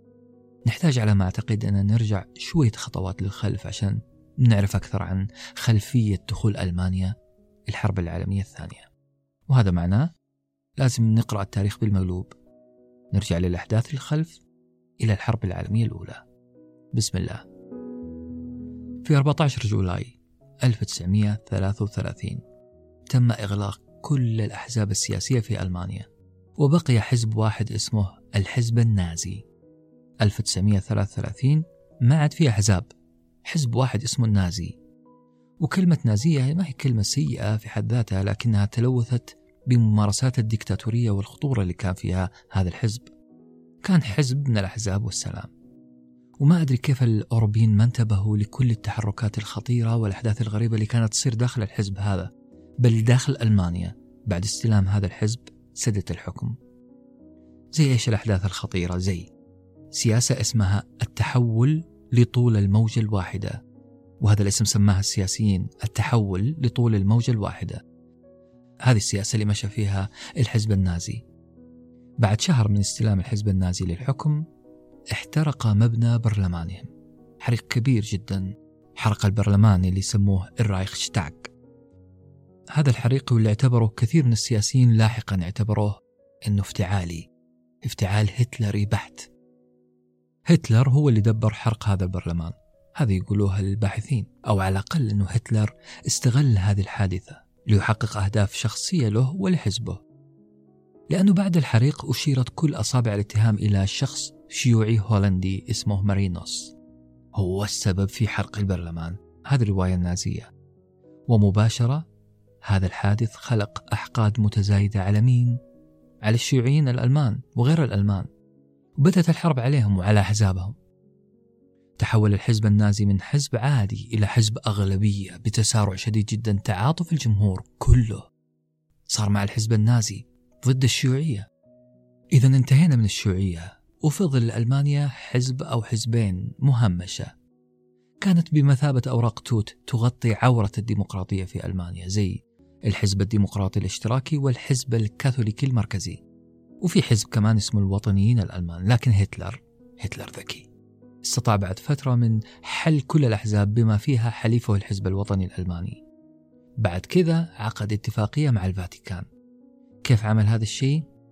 الرجل هتلر راح للفاتيكان. هتلر ما له علاقة أبدا بالفاتيكان ولا بالكاثوليكية لكنه راح الفاتيكان وعمل عقد معهم. هذا العقد كان يضمن من هتلر. هتلر يقول أنا أضمن أني ما راح أقرب من الكنيسة الكاثوليكية ولا راح أتدخل في شؤونها وأنه ما راح يلمس شعره في حزب الوسط الكاثوليكي. الرجل أمن الكنيسة بأن حزبكم الوسط الكاثوليكي في أمان. مقابل إيش؟ يا بابا الفاتيكان غمض عين شوية عن تجاوزاتنا وحصل فعلا هذا الاتفاق. إلا أنه هتلر نكث عهده وحاول يوحد الكنائس كلها تحت اسم كنيسة الرايخ. هذا شق واضح للتعهدات اللي عملها هتلر أنه لا يتدخل في الكنيسة. الرجل حاول يجمع كل الكنائس في كنيسة واحدة اسمها الرايخ. والبابا هنا استفاق ونعت الحزب النازي بأبشع الألفاظ لدرجة أنه سمى الحزب النازي بأنه عدو للمسيح على طول الخط. عدو للمسيح هذا الحزب. شايفين هتلر كيف استطاع أنه يقضي على أعدائه؟ بتسارع شديد جدا لكن برضو يبقى سؤال. هتلر وهذا الحزب كيف وصل لسدة الحكم؟ ما كان باين عليه جنون العظمة؟ ما استشف الناس ذوي العقول الراجحة؟ ما استشفوا أنه هذه نية مبيتة؟ أو استشفوا أنه عنده نوايا عدوانية؟ ولا إحنا ندعي الحكمة بأثر رجعي؟ يعني نحكم على الأحداث بعد ما شفنا نتائجها. أعتقد نعم إحنا ندعي الحكمة بأثر رجعي. خلونا نرجع خطوة لورا ونشوف كيف هتلر وصل للحكم. هتلر يا جماعة أصله نمساوي من النمسا والمناطق هذه كلها كانت مفتوحة بينها الحدود لكن هتلر نمساوي صبي ما أكمل مرحلة الثانوية. حاول كأي شاب عادي أنه يكون له هواية. فأحب هتلر؟ تخيلوا معي أحب إيه؟ أحب الرسم.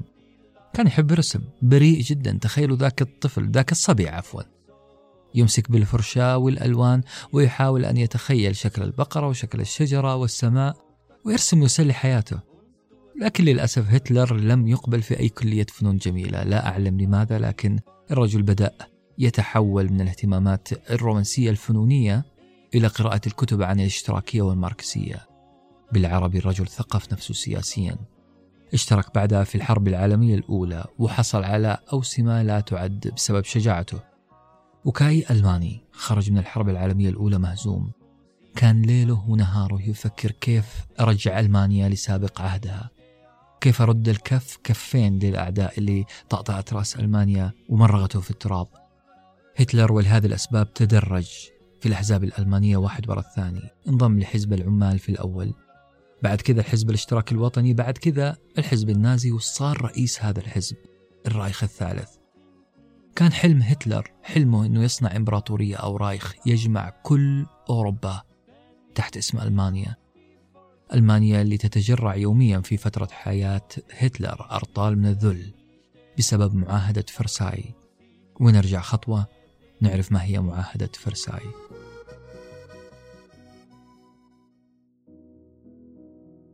تريتي دي فرساي أو معاهدة فرساي هي معاهدة وقعتها الدول المنتصرة في الحرب العالمية الأولى مع ألمانيا المهزومة. وقعت المعاهدة في مدينة فرنسية بنفس الاسم.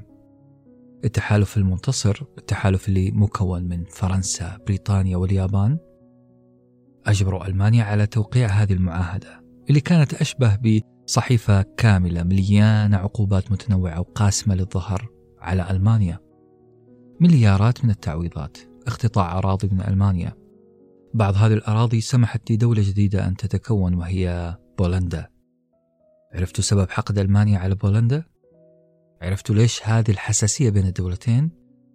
ألمانيا منعت من التسلح وجردت من الطيارات والغواصات كان عندهم فقط مئة ألف جندي وموزعين في أماكن محددة ولأغراض معينة بالعربي ألمانيا صارت شجرة بدون أوراق أو ثمار مجرد شجرة سمح لها أن تقف وتظلل الرايح والجاي بدون ماء أو هواء طيب إيش دخل ألمانيا أصلا في الحرب العالمية الأولى؟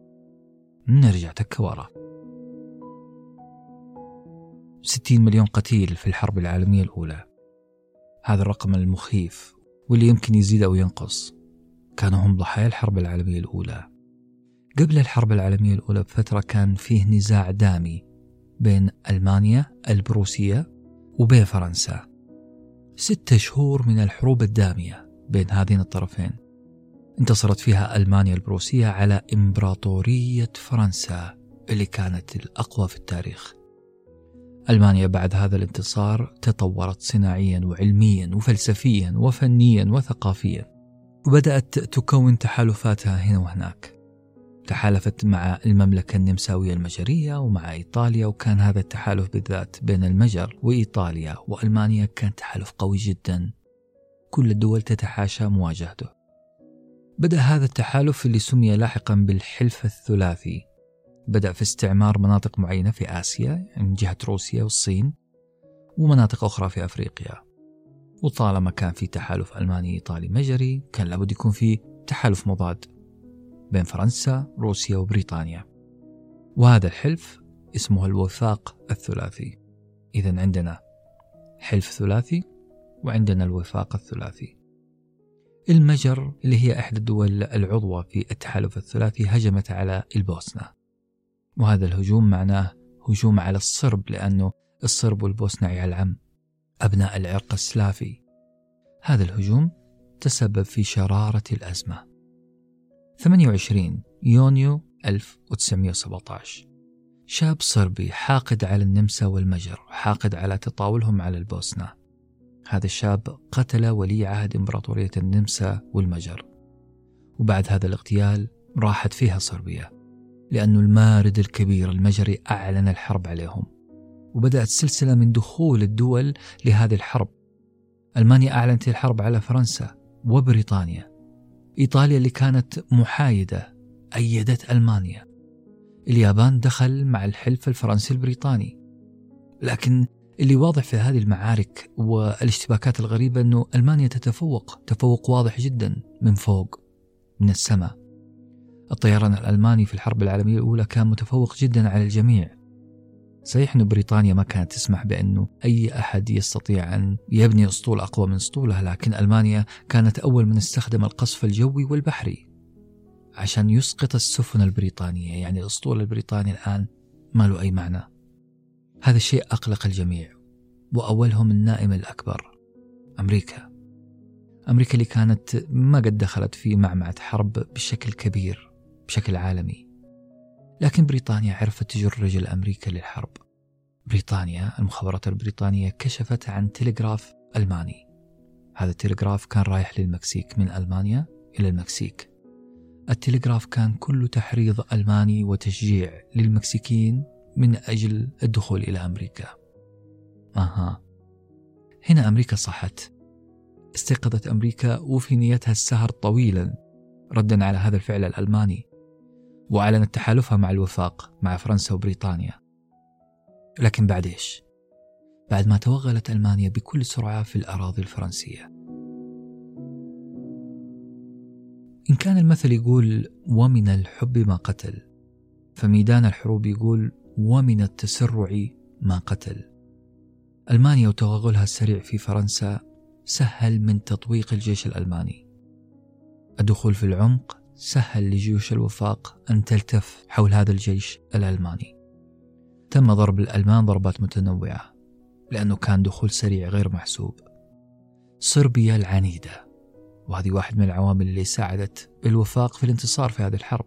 صربيا العنيدة قدرت تقاوم الهجوم المجري عليها قدرت تعطل هذا الهجوم بل تجهده. واللي زاد الطين بلا هو ثورات حصلت في داخل ألمانيا أنهكت هذا الوحش الجائع. ألمانيا أجبرت على التنازل. أجبرت ألمانيا على أن يتنازل الإمبراطور عن الحكم. ووقعت معاهدة فرساي المعاهدة اللي أذاقت الألمان ذل المهانة. هذا بالضبط اللي خلى هتلر ليل نهار يهاتي ويحلم بشن حرب على أوروبا. طيب يا جماعة الآن تشرشل فينه في الموضوع هذا كله؟ فينه عن اللي صاير في أوروبا؟ خلينا قبل تشرشل كان في رئيس وزراء بريطاني اسمه شامبرلين. شامبرلين كان معاصر في نفس عصر هتلر وحاول كثير من المحاولات إنه يهدي على هتلر شوية إنه يوقع معه معاهدات وفعلا وقع معه معاهدة وقال له أوكي يا سيدي خذ الجزء الشمالي من تشيكوسلوفاكيا. ما عندي مشكلة. بس خلاص وقف هنا عيب. وقف عندك وتعهد لي إنك ما عاد تروح لدولة ثانية. هتلر ما صدق خبر ووقع المعاهدة. شامبرلين رجع إلى بريطانيا كبطل الكل استقبله بالتصفيق والصراخ باسمه. الكل اعتقد أنه شامبرلين استطاع أن يوقف هتلر عند حده أن يوقف مطامعه لكن أبدا هتلر عمره ما حيشبع. الجميع كان يتمنى أن يسمع خبر أنه الحرب ما حتشتعل. يا جماعة طبيعي ما حد فينا يبغى الحرب. لذلك لا بأس أن نفعل مثل البريطانيين وندس رؤوسنا في الرمال قليلا حتى لو غلط هتلر هنا وهناك. الإنسان أحيانا يخدع نفسه عشان يرتاح. لذلك خطورة هتلر وجديته كانت فعلا تضرب إبر بنج من قبل الفرنسيين والبريطانيين. هتلر ما هو خطر. وكان واضح هذا الشيء في نظرات المفاوضين البريطانيين. كان عندهم نظرة رجاء في كل محادثة مع هتلر. لسان حالهم يقول رجاء يا زعيم وقع المعاهدة وخلصنا من الحرب. الشاهد أنه شامبرلين رجع كبطل سلام. رجل طفى ظمأ هتلر للدم والحرب. لكن كان في شخص واحد هو اللي كان يزمجر ويرفض كارثة ستقع قريبا. كان واثق أنه هتلر ما حيوقف عند حده. واحد بس هو اللي أساء الظن في هذا السلم المزعوم. واحد فقط. واحد فقط هو اللي كان يصرخ يا جماعة انتبهوا. انتبهوا من السلام المزعوم. ومين حيكون هذا الواحد غير؟ وينستون تشرشل. تشرشل اللي وصف هذه الحالة بأنه لا يمكنك إشباع نمر بطعام قط.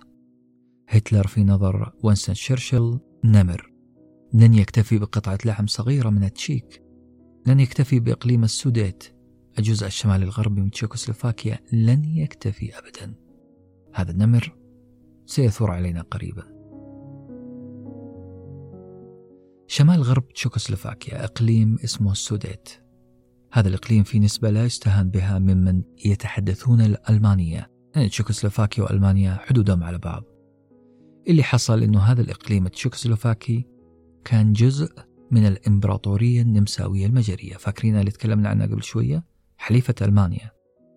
بمعنى أنه أي شخص وطني راح يطالب بهذا الجزء كجزء من ألمانيا لأن أوروبا أخذته مننا بالقوة في معاهدة فرساي. سؤالي هنا لما بدأ هتلر يضع عينه على إقليم السوديت ويقول أنه يبغاه بالطيب أو بالغصب هل في ذلك الوقت البريطانيين والفرنسيين ما جاء في بالهم ولا واحد في المية أنه هتلر ناوي على نية قشرة شوية نية خطيرة شويتين. أنه راح يبدأ يقتص كل شوية جزء من دول الجوار. ما جاء في بالهم؟ وهل أصلا لو ابتسمنا لهتلر وحاولنا نرضيه بقطع أرض يبغاها هل حيكتفي؟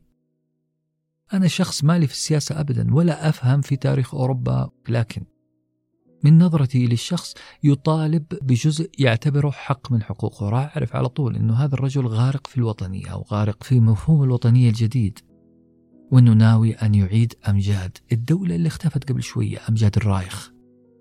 لكن إيش اللي حصل؟ تخيلوا. شامبرلين سد إذنه عن نداءات حلفائه التشيك التشيكوسلوفاكيين كانوا يناشدون بريطانيا وفرنسا. يا جماعة انتبهوا. انتبهوا من هتلر. لكن شامبرلين جرى لهتلر ووقع معه المعاهدة.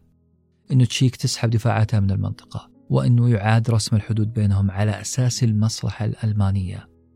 وأنه هتلر يقدر ياخذ الإقليم التشيكوسلوفاكي خلال عشرة أيام. عشرة أيام يا ناس. هذه المعاهدة المضروبة بين شامبرلين وبين ألمانيا تدل على نفسية إنسان يبغى يدفع عمره بس ما يدخل حرب إنسان خايف جدا.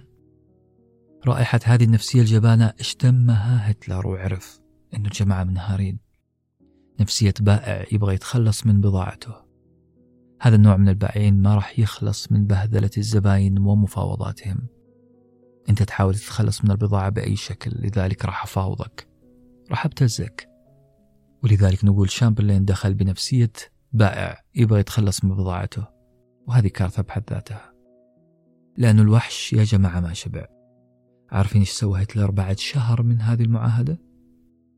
أخذ كل تشيكوسلوفاكيا ابتلعها ابتلاع وشرب وراها شاي أخضر.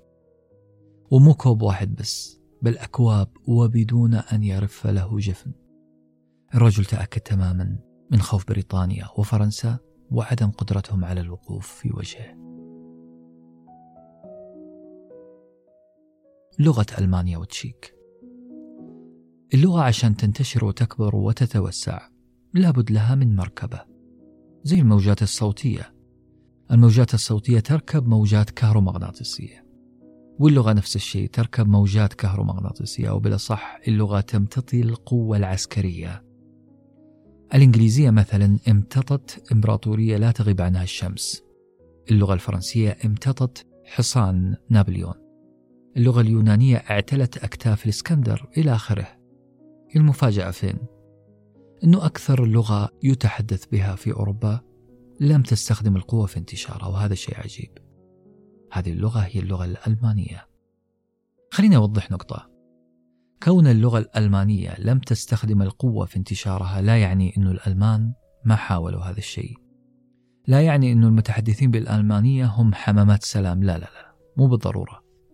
التاريخ يقول أن المزارعين المتحدثين بالألمانية اللي كانوا يتنقلون هنا وهناك بأعداد كبيرة نقلوا معاهم اللغة في القرون ال 16 17 18 19 وهكذا. يعني نقلوا لغتهم الألمانية معهم إلى بولندا إلى البلقان إلى تشيك. هذه الدول استقبلت الألمان بأعداد كبيرة وهذا ترك أثره في اللغة المستخدمة هناك. كذلك في القرن الرابع عشر اليهود الألمان الهاربين من ألمانيا لأسباب عرقية دينية بحتة. في القرن الرابع عشر يعني 1300 وكذا. نقلوا اللغة الألمانية لدول الجوار زي ليتوانيا، بولندا، بيلاروسيا وتكونت لغة اسمها اليدش. صحيح أن اليدش هذه ما هي لغة ألمانية خالصة لكن جذورها وأصلها ألماني. لغة اليدش ممكن يفهمها الألمان اليوم لو كتبت بأحرف ألمانية. لكن الغريب لما سمعت عن لغة اليدش سألت نفسي سؤال وأتوقع أنه هذا السؤال في بالكم. هل اليدش والعبرية شيء واحد أم تختلفان؟ الجواب لا العبرية غير واليدش غير.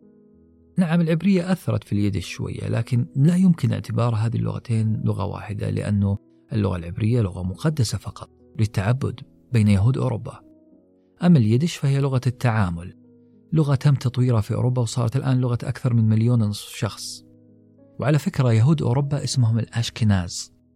والإشكناز هذولا يهود نعم لكن يعتبرون نفسهم طبقة أعلى من طبقة اسمها السفارديم وعشان لا نتوهكم كثير الإشكناز هم يهود ألمانيا وفرنسا وشرق أوروبا. أما السفارديم فهم اليهود اللي هربوا من الأندلس بعد ما خرج المسلمين منها. لكن لاحقا صار مصطلح سفارديم يطلق على اليهود اللي مو من أصل أوروبي. أي يهودي مو من أصل أوروبي. وعلى فكرة العنصرية بين الأشكناز والسفارديم كبيرة. السفارد أو السفارديم اللي كانوا في الأندلس كانوا متعلمين جدا وكانوا يتعالون على الأشكناز. طبعا ساكنين في الأندلس طبعا العلوم والأداب والقصور والنوافير كانت موجودة في الأندلس فلذلك كان فيهم تعالي على الأشكناز اللي في أوروبا. حتى أن السفارديم لا يزوجون أبنائهم أو بناتهم للأشكناز ولا يتزوجون منهم. لكن تدور الدوائر وترتفع مكانة الأشكناز. ويرد العنصرية بمثلها بل بأحسن منها. حتى أنه أحد كتاب الصهيونية من أصل أشكنازي أوروبي طبعا. بالغ في كرهه للسفارديم السفارديم الأقل مستوى اجتماعي. وقال أنه يكره العرب. هذا طبعا المؤلف يقول أنا أكره العرب لأنهم يذكرونني بالسفارديم. يا لطيف. لاحظوا معي الجملة الخطيرة الطافحة بالكراهية والعنصرية. يقول أنا ما أكره السفارديم عشان يذكروني بالعرب. بل أكره العرب لأنهم يذكروني باليهود الشرقيين. ما علينا. المهم أن اليدش لغة تأثرت كثيرا بالألمانية اللي انتشرت بدون سلاح.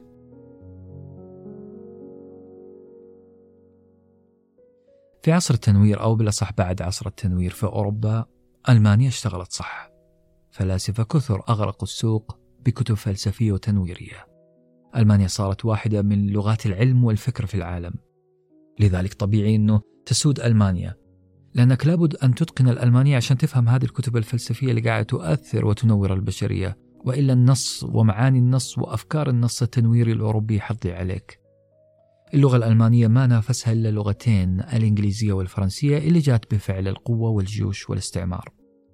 ورغم ما حصل في الحرب العالمية الأولى من انهزام ألمانيا رغم أن بعض المستعمرات الألمانية السلمية في أفريقيا أخذت منها وراحت لمعسكر الحلفاء. إلا أن اللغة الألمانية لا زالت تسمع في أفريقيا في شمال أمريكا وجنوبها. أجزاء كبيرة من أوروبا رغم هذه الهزيمة في الحرب العالمية الأولى.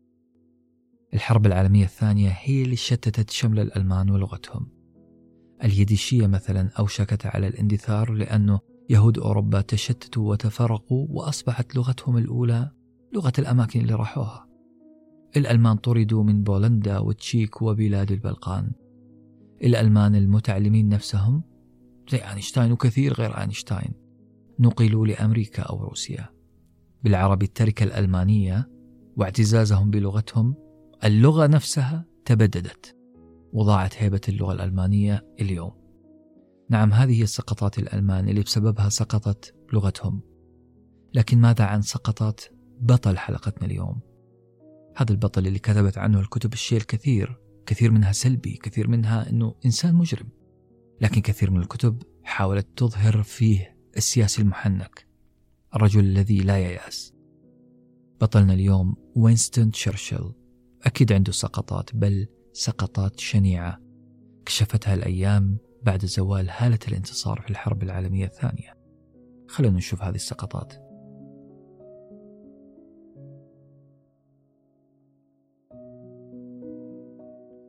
السقطة الأولى تهمة تقول أنه تشرشل عنصري.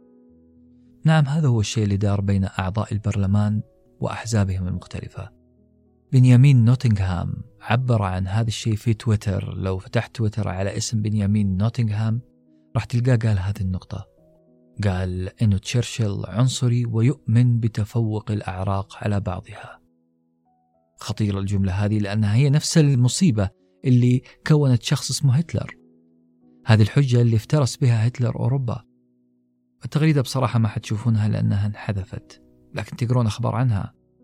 بنيامين نوتنغهام أو حزب بنيامين اللي هو حزب العمال اعتذر عنها. لكن يبقى السؤال ليه تشرشل عنصري في نظر البعض؟ كشفت نقاشات بين تشرشل ولجنة بيل عن كلام خطير قاله تشرشل. هي لجنة كونتها بريطانيا عشان تناقش موضوع الفلسطينيين أيام الانتداب انتداب بريطانيا على منطقتنا العربية. اللي حصل أنه تشرشل قال أنا لا أعترف أنه في خطأ حصل على الهنود الحمر أو على الأفارقة في استراليا. لا يمكن أن أسمي ما حصل خطأ.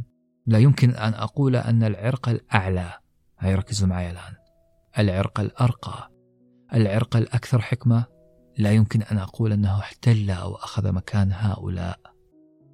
نعم يا جماعة بطلنا تشرشل.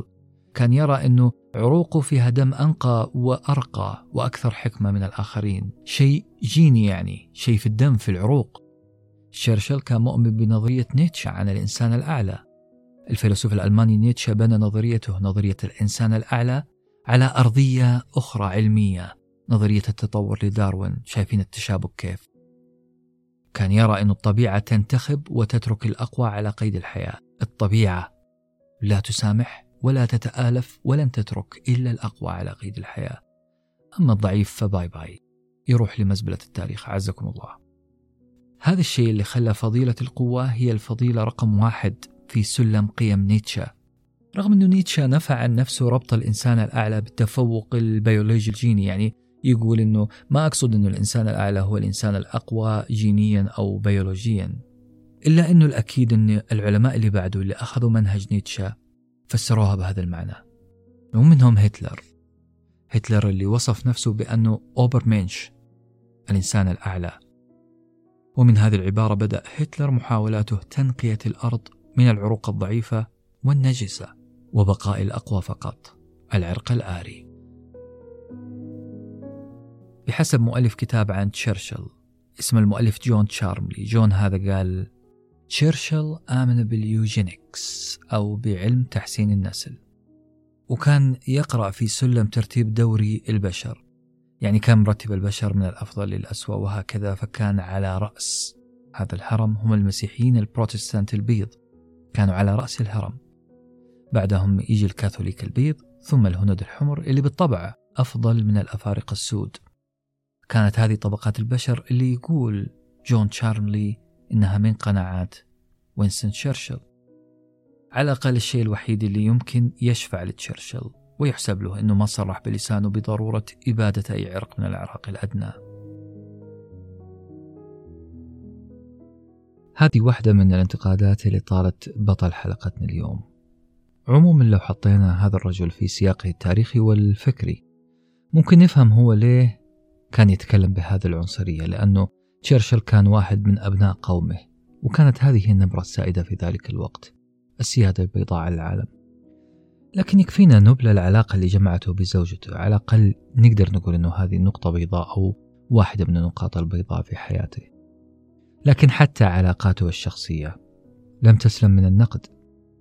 للأسف تقارير كثيرة طلعت تتحدث عن الخيانة الزوجية لتشرشل. أستاذ التاريخ في جامعة إكستر البريطانية عمل وثائقي. كانت قضية هذا الوثائقي الأولى أنه تشرشل خان زوجته مع امرأة أرستقراطية اسمها دوريس كايل روز.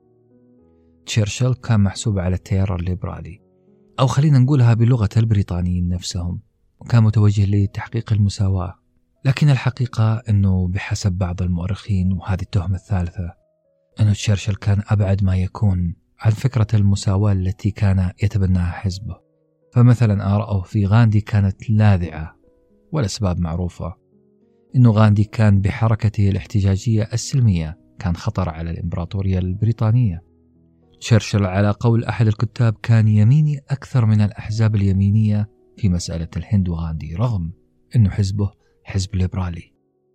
يعني إيه ذا الكلام؟ يعني تشرشل كان ضد حركة الفقارة. ضد طريقة تعبيرهم عن فقرهم. وللمرة الثالثة يتهم تشرشل بأن المصلحة هي من تتحكم فيه وليست المبادئ. ليست المبادئ هي التي تحرك وينستون. تشرشل كان يرى أن إعطاء الهنود فرصة للتعبير عن مطالبهم وحكمهم كان معناه انهيار للإمبراطورية. ومن هذه يظهر جدول أولويات تشرشل بوضوح. بريطانيا رقم واحد. لا لا لا. بريطانيا رقم واحد واثنين وثلاثة إلى تسعة. وبعد التسعة ممكن يفكر في مبادئ العدل والمساواة. هذا رأي بعض المؤرخين. وأخيرا النزوة الكبيرة أو السقطة الكبيرة في حياة وينستون تشرشل. السقطة اللي يقول الجميع أنه لم ينساها يوم واحد. هي سقطته لما كان قائد للبحرية.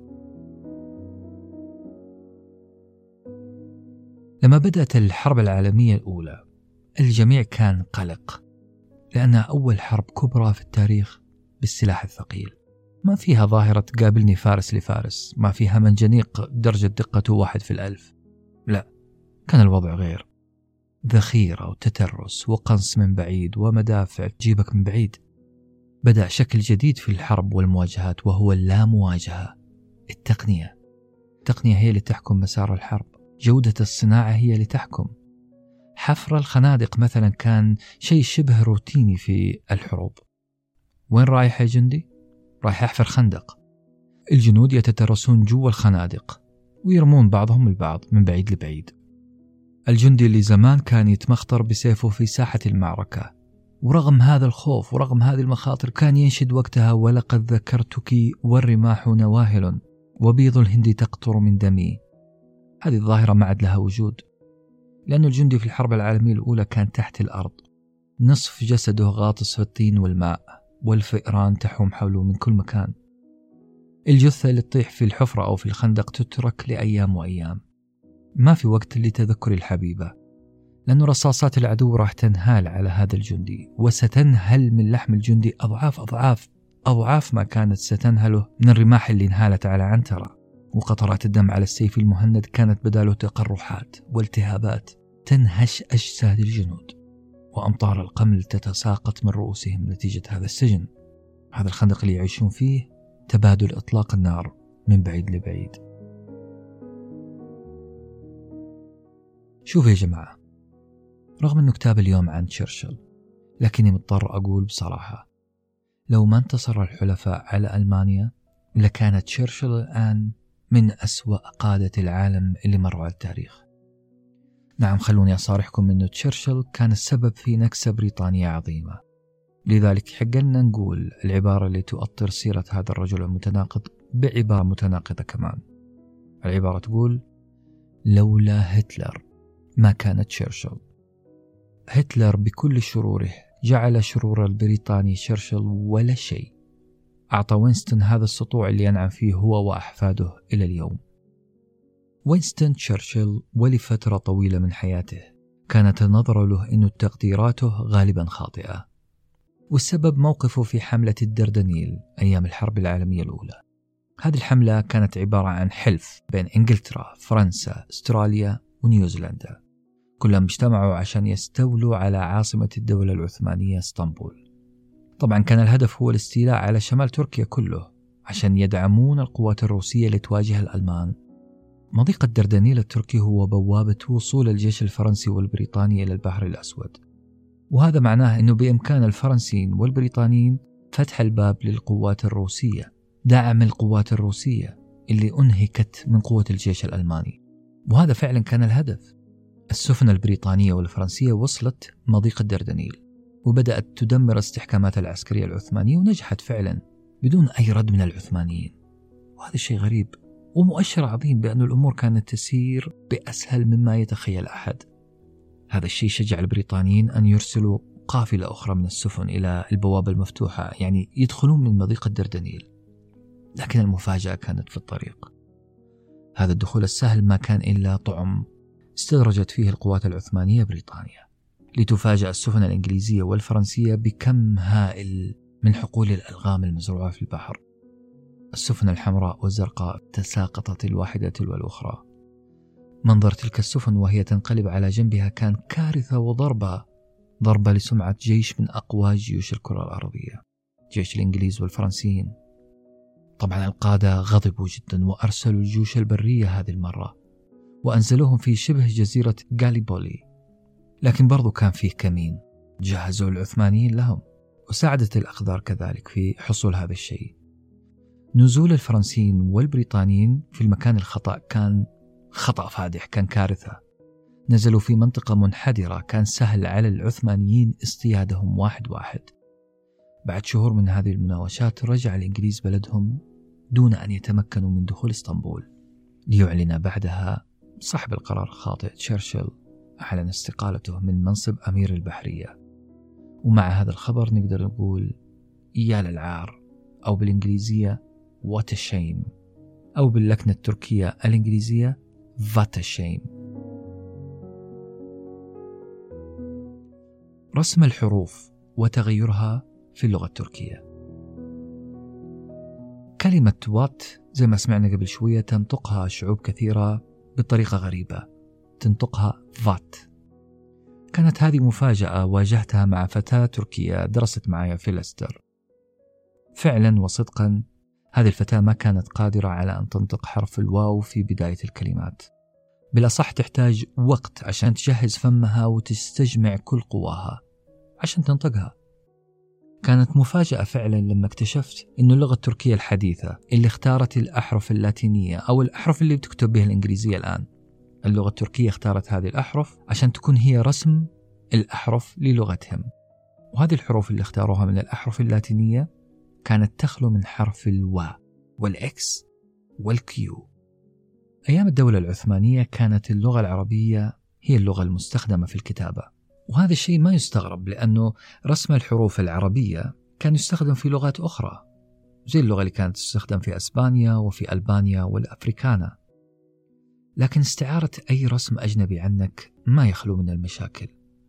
السبب واضح لأنه أحيانا اللغة اللي نستخدمها فيها أصوات غير موجودة في اللغات الأخرى. فما في أحرف تمثل الصوت اللي عندي في لغتي. تخيل أني انجنيت ودعيت الناس للتحول من الكتابة بالحروف العربية واستخدام الحروف الإنجليزية بدالها. وحبيت أكتب عبارة أخبركم عن الحنين الضائع. خلوكم معي في ذي الجملة. أخبركم عن الحنين الضائع. وأبغى أكتب هذا الكلام بأحرف إنجليزية. يا هل ترى. كيف راح أكتب هذه العبارة؟ كيف أكتب حنين الحاء كيف أكتب الضائع الضاد والعين كيف أكتب أخبركم حرف الخاء ما هو الذي يمثل العين في اللغة الإنجليزية؟ لا يوجد هل أستخدم رقم ثلاثة بالإنجليزي كحرف يعبر عن صوت العين؟ كيف أكتب الضاد طيب؟ والخاء والصاد والحاء هذا الشيء اللي واجه الأتراك والفرس والألبان في كتابة كلامهم بحروف عربية كان عندهم أصوات لا تعبر عنها إلى حروف العربية. لكن بمرسوم أتاتوركي تم التحول من الحروف العربية إلى الحروف اللاتينية يعني أصبح الكلام التركي يكتب بأحرف إنجليزية أو لاتينية. والسبب طبعا هو علمنة تركيا أي جعلها دولة علمانية بعيدة كل البعد عن التأثر الثقافي سواء كان إسلامي أو عربي. كما يقال إنها كانت محاولات من أتاتورك للتقرب من أوروبا أكثر لكن يبدو أن هذا المخطط فشل لأسباب عدة أهمها إن الدول شمال تركيا ما عملت نفس اللي عملته تركيا ما تحولت إلى الكتابة بالحروف اللاتينية بل احتفظت بنظام كتابتها المحلي. وهذا الشيء خلى تركيا لا تزال مفصولة عن أوروبا ثقافيا لا زال في حاجز بين تركيا وبين أوروبا. خلونا نمسك اللغة الفارسية. اللغة الفارسية لا زالت تستخدم الحروف العربية وحلت مشكلة عدم وجود أحرف أو رسم عربي لبعض الأصوات عندهم بإضافة أربعة أحرف إضافية. هذه الأحرف تناسب أصوات عندهم. فالحروف الأبجدية مثلا عندهم ألف تا نعم اللغة الفارسية عندهم حرف البا من بنسل وعندهم الجا اللي نعتبره إحنا عامي غير موجود في الفصيح جا. نعم يوجد في بعض اللهجات العربية القديمة لكن عندما ننطق حرف القاف فهو يختلف عن الجا الجا موجود له رسم في اللغة الفارسية وكمان عندهم صوت الجا. الفرس أوجدوا حل لمشكلتهم بإضافة أحرف برسم عربي يمثل الأصوات الفارسية. اللغة التركية أيام العثمانيين كانت خليط ما بين أربعة لغات. منها العربية والفارسية والتركية القديمة. وما كانت خليط في الكلمات بس. أنا أقصد خليط في القواعد والكلمات والنطق. خليط عجيب. تبناه علية القوم هناك وتبناه عامة الشعب أيضا. لكن العربي والتركي والفارسي متقاربين خاصة العربي والفارسي. اللغتين متقاربتين من ناحية استعارة الكلمات. فالشخص الفارسي مثلا تجده يستخدم كلماتنا إحنا مثل امتحان، استعمار، اشتياق أو يحرف شوية في الكلمة فكلمة مشروع بمعنى شرعي كلمة رابطة بمعنى علاقة كلمة سيارة بمعنى كوكب كلمة احتياط بمعنى حذر وكلمة صلح بمعنى سلام. العرب كمان استوردوا من اللغة الفارسية بعض الكلمات زي دستور، فرمان، دفتر، طازج وهكذا. زي ما قلنا التركي والفارسي قريبين من العربي لكن في لغات أخرى قريبة من العربي زي اللغة الكردية والأردية. اللغتين هذه تستخدم الرسم العربي. اللغة السواحلية كمان كانت تستخدم الرسم العربي وتأثرت لغتهم وثقافتهم كثير بلغتنا العربية نتيجة طبعا للحكم العماني لزنجبار وتنزانيا اللي بتستخدم اللغة السواحلية. هذه اللغة منتشرة كمان في أفريقيا ككل. وهي لغة التواصل اللي يتكلم فيها الكينيين مثلا الأوغنديين والكونغو وتنزانيا. والمفاجأة إننا كلنا نعرف أغنية الأسد الملك. تعرفون هذا الفيلم الكرتوني؟ الأسد الملك.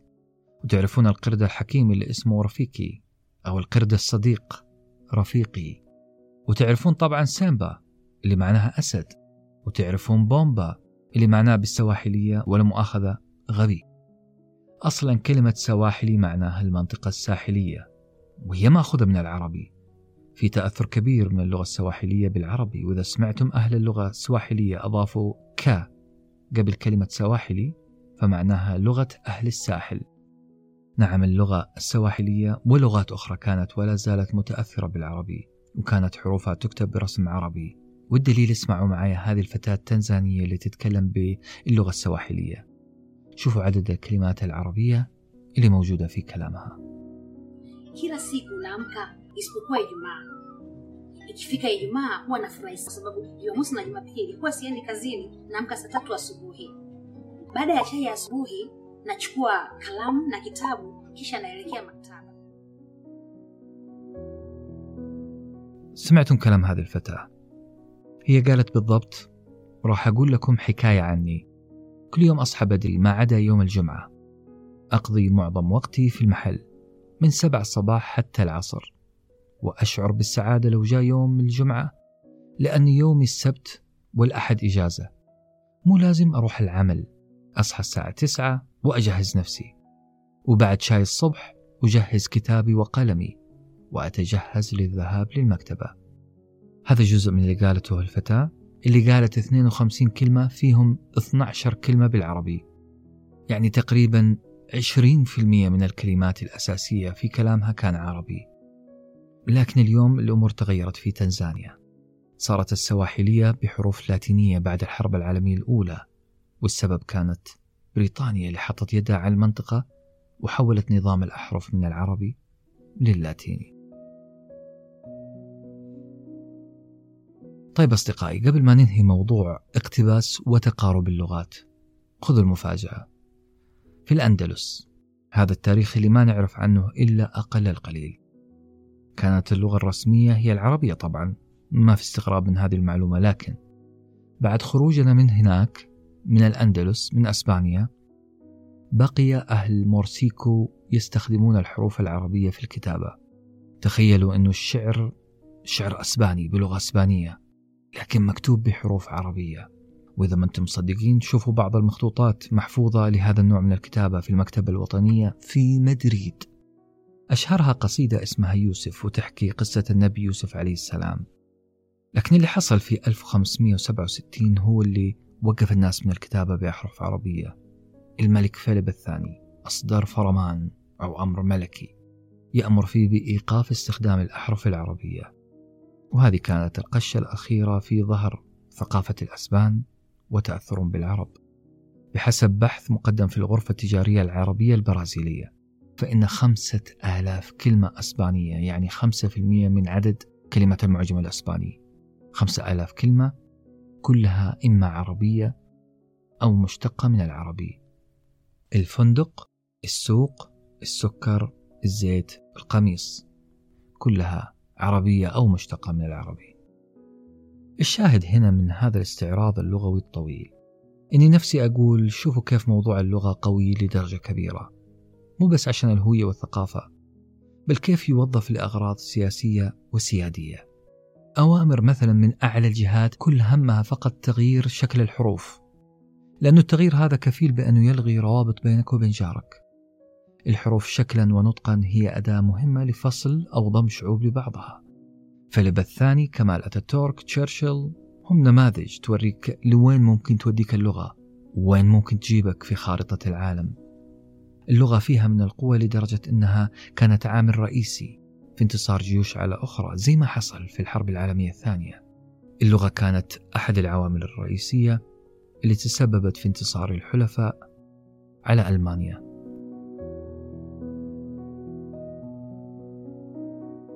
تشرشل بلا عمل. الحرب العالمية الأولى انتهت. العصافير عادت للتغريد إذانا بفترة سلم كان يتوقع أن لا يتبعها حرب قريبة. ما حد كان متصور أنه بعد هذه الكوارث اللي حصلت في العالم أنه بعدها بفترة وجيزة راح تندلع حرب أخرى أكبر من سابقتها. تشرشل وخلال فترة الركود هذه فقد أشياء كثيرة. فقد والدته مثلا اللي سقطت من الدرج وتأثرت بجراحها. فقد ابنته بعد أن أصابها التهاب التهاب رئوي. وفقد مكتبه بعد أن استغنت عنه السياسة. خلاص خلاص إحنا في فترة سلم ولن نحتاج لشخص آراؤه شوية متسرعة وتسببت لنا في كوارث. كانت فترة مزعجة لهذا الرجل الديناميكي. فجأة بلا أم بلا ابنة بلا عمل وبلا زايدة دودية كمان. لأنه استأصلها في عملية جراحية جات وقت انتخابات البرلمان وهذا معناه أنه قعد بلا كرسي برلمان. ما له أي دور في صنع السياسة أو حتى الجدل السياسي. لذلك الرجل راح لأمريكا وركز على الكتابة واللقاءات. أعاد اكتشاف موهبته في الرسم وأبدع بالذات في رسم اللاندسكيب المناظر الطبيعية. كتب في عشر سنوات 11 كتاب. بمعدل كتاب وعشر كل سنة. عشر سنوات سماها تشرشل في مذكراته بسنوات التيه wilderness years. لكن الشيء المضحك إنه سنوات التيه هذه اللي الواحد فينا يعتبرها كارثة وخسارة كانت مرحلة جمع قوى وبيانات. هي اللي أعطت تشرشل سلاح جديد فتاك سلاح استخدمه لاحقا سلاح اللغة. وينستون خلال فترة التيه ذات العشر سنوات ركز كثير على قراءة أوروبا من خارج الدائرة السياسية المليئة بالضغط. الضغط أحيانا يفقدنا القدرة على القراءة التحليلية الصحيحة أو رؤية الصورة الكبيرة للمشهد. تشرشل كان من بعيد لبعيد يراقب حالة أوروبا وخاصة شخص مزعج اسمه هتلر. هتلر اللي كان قاعد يصعد سياسيا خطوة خطوة. كان يراقب الخطاب العنصري الغارق في الوطنية المتطرفة. بدأ تشرشل يسمع أكثر مما سبق وبدأ يخاف فعلا من هذا القائد الألماني الجديد اللي بدأ يأخذ حيز كبير من تفكيره وكتاباته. هتلر مثلا في ذيك الأيام كان يقول جملة خوفت تشرشل كثيرا. كان يقول بصريح العبارة ألمانيا ستعود. والسؤال اللي دار في بال تشرشل ألمانيا تعود لإيش؟ هتلر كمان وعد بالتخلص من الطبقة الأدنى في المجتمع. والسؤال اللي دار في ذهن بطلنا اليوم من هي الطبقة الأدنى؟ شامبرلين رئيس وزراء بريطانيا زي ما قلنا راح يجري لهتلر من أجل السلام. وقع معاه معاهدة ميونخ. وقال لهتلر زي ما قلنا مرة ثانية خذ شمال وغرب تشيك. وخلاص أرجوك وقف حرب. قلم هتلر اللي وقع فيه هذه المعاهدة كان فيه هدر. لأن الرجل قاعد يتوسع بشكل مخيف. أخذ تشيك ثم بولندا. البرلمان البريطاني بدأ يفتح عينه كويس وقرر التدخل. في الثالث من ديسمبر 1939 إذا فتحت الصحف البريطانية في تلك الأيام فستجد في أول صفحاتها خبر عريض جدا. يقول بريطانيا وفرنسا أعلنوا الحرب على ألمانيا. 3 ديسمبر 1939 ومع هذا الإعلان بدأت الإشارات ترسل لتشرشل بأن تعال يا صاحبي. تعال لوزارتك الأولى البحرية. ورجع بطلنا للوزارة. خمسة شهور من إعلان الحرب على ألمانيا. كان الإنجليز متأكدين من أنه الشامبرلين ما هو رجل الحرب شامبرلين الآن في هذا الوقت لا ينفع. وبدأت العيون تحدق في تشرشل اللي صار عمره أكثر من 65 سنة. ومع هذه النظرات تجاه تشرشل والإشارات المتوالية عليه بدأ يشعر أنه حلمه راح يتحقق. حلم الطفولة حلم أنه يحرك جندي من مكان لمكان. لكن هذه المرة مو من عتبة البيت إلى حديقة الزهور بل من قارة لأخرى. سيكون رجل بريطانيا الأول وفعلا تعين رئيس وزراء بريطانيا. ليقف تشرشل مستجمعا كل ما جمعه من حصيلة لغوية وبلاغية وخبرة وتأثير نفسي وعاطفي وأطلق خطبته الأشهر. خطبة بعنوان الدم والجهد العرق والدموع.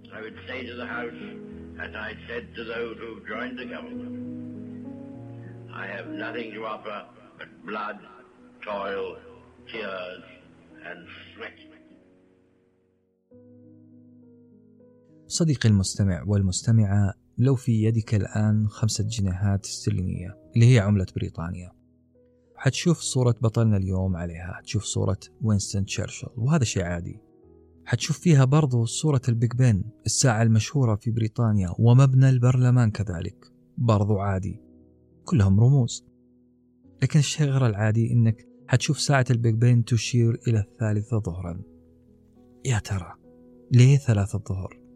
ليه هذا الوقت الغير رومانسي بتاتا؟ لأنه ثلاثة كانت الساعة اللي أطلق فيها تشرشل كلمات كالرصاص على آذان أعضاء البرلمان. كانت الساعة الأحلك في حياة بريطانيا. الساعة ثلاثة كانت الساعة اللي أثبت فيها أن اللغة قادرة على انتشال الناس من أردى المعنويات إلى قمة الصمود والتفاؤل. الساعة ثلاثة اللي حصل فيها تشرشل على تأييد 381 صوت ولا صوت واحد رفض قراره. مجرد نظرة لهذه الخمسة باوند راح تذكرنا أننا بشر.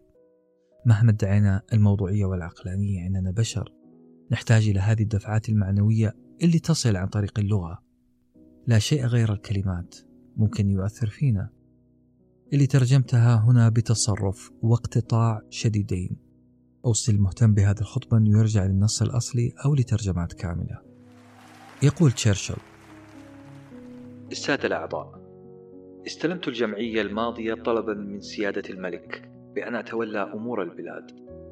وهذا الطلب يجمع كل الأحزاب للتعامل مع القضايا الحالية للتعامل معها كفريق عمل واحد.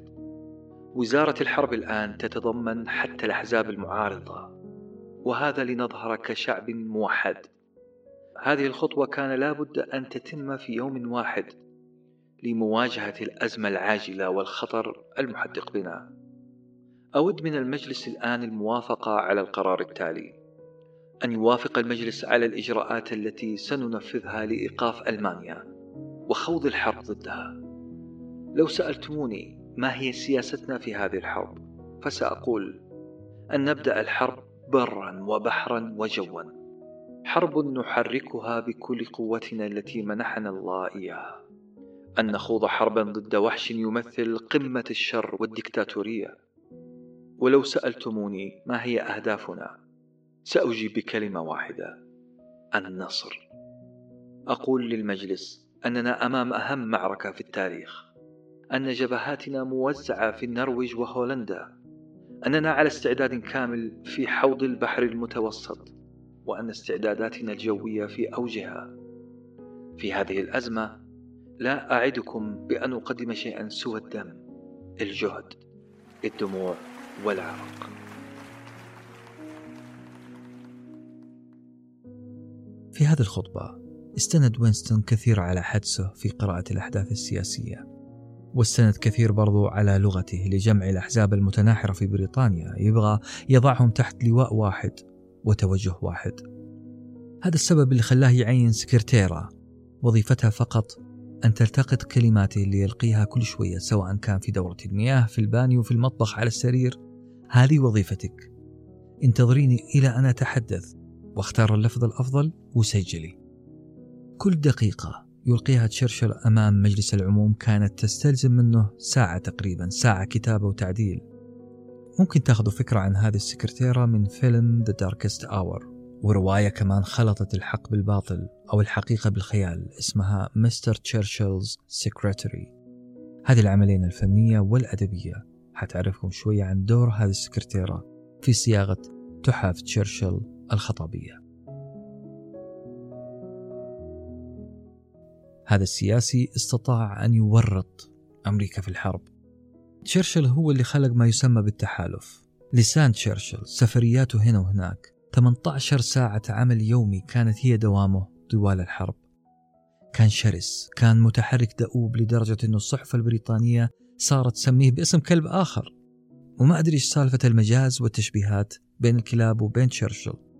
لكن فعلا كانوا يسموه The British Bulldog وهو أشرس أنواع الكلاب. وبرضو بطلنا ما زعل من هذا الوصف. ظروف أخرى أيضا ساهمت في انتصار الحلفاء على ألمانيا هو دخول الشتاء في الأراضي الروسية. الشتاء القاسي العظيم المزعج. هذا كله أوقف تقدم هتلر في روسيا.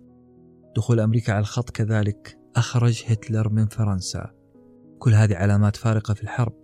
كلها كانت بوادر هزيمة لهتلر ليقال أنه انتحر واختفت جثته. هذه الرواية تقريبا الرسمية. لتبقى في النهاية اليابان وحيدة في الحرب من دون دول المحور.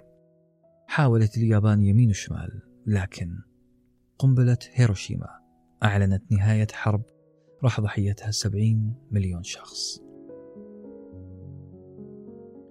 نرجع ونقول البولدوغ البريطاني كان شرس فعلا. لكن هذا الشرس كان يتصرف عكس ذلك إن لزم الأمر. يعني كان يتقن تنعيم وتهذيب هذه الشراسة كل ما احتاج لها في المناسبات. وكان السبب في هذه النعومة وهذا التهذيب إنسانة واحدة. هي زوجته كلمنتاين. كلمنتاين هي سبب رئيسي في تناقض شخصية تشرشل أو خلينا نقول تقلبه بين ضعف الثقة وقوتها بين الشراسة واللطف. كانت زوجته تلتقطه وهو في أعمق وأخفض نقطة معنوية يعيشها. كانت تلعب معاه برمجة عقلية بطريقة عجيبة. مثلا كليمنتاين وبحسب بعض المصادر استاءت من سلوك تشرشل مع سكرتيرته. كان فض شوية معها وبدأت تلاحظ شراسته في التعامل مع الناس ككل. وعشان تعدلوا هذه النقطة استخدمت أسلوب ذكي جدا. وما أخذ منها وقت طويل أخذ دقيقة فقط. دخلت على تشرشل وهو يتحلطم في غرفة النوم. سألته سؤال واحد. هل في شيء مضايقك؟ تبدو اليوم متنرفز بعض الشيء. نظر إليها نظرة باردة ما لها أي معنى وقال لها السكرتيرة اشتكتني عندك. صحيح؟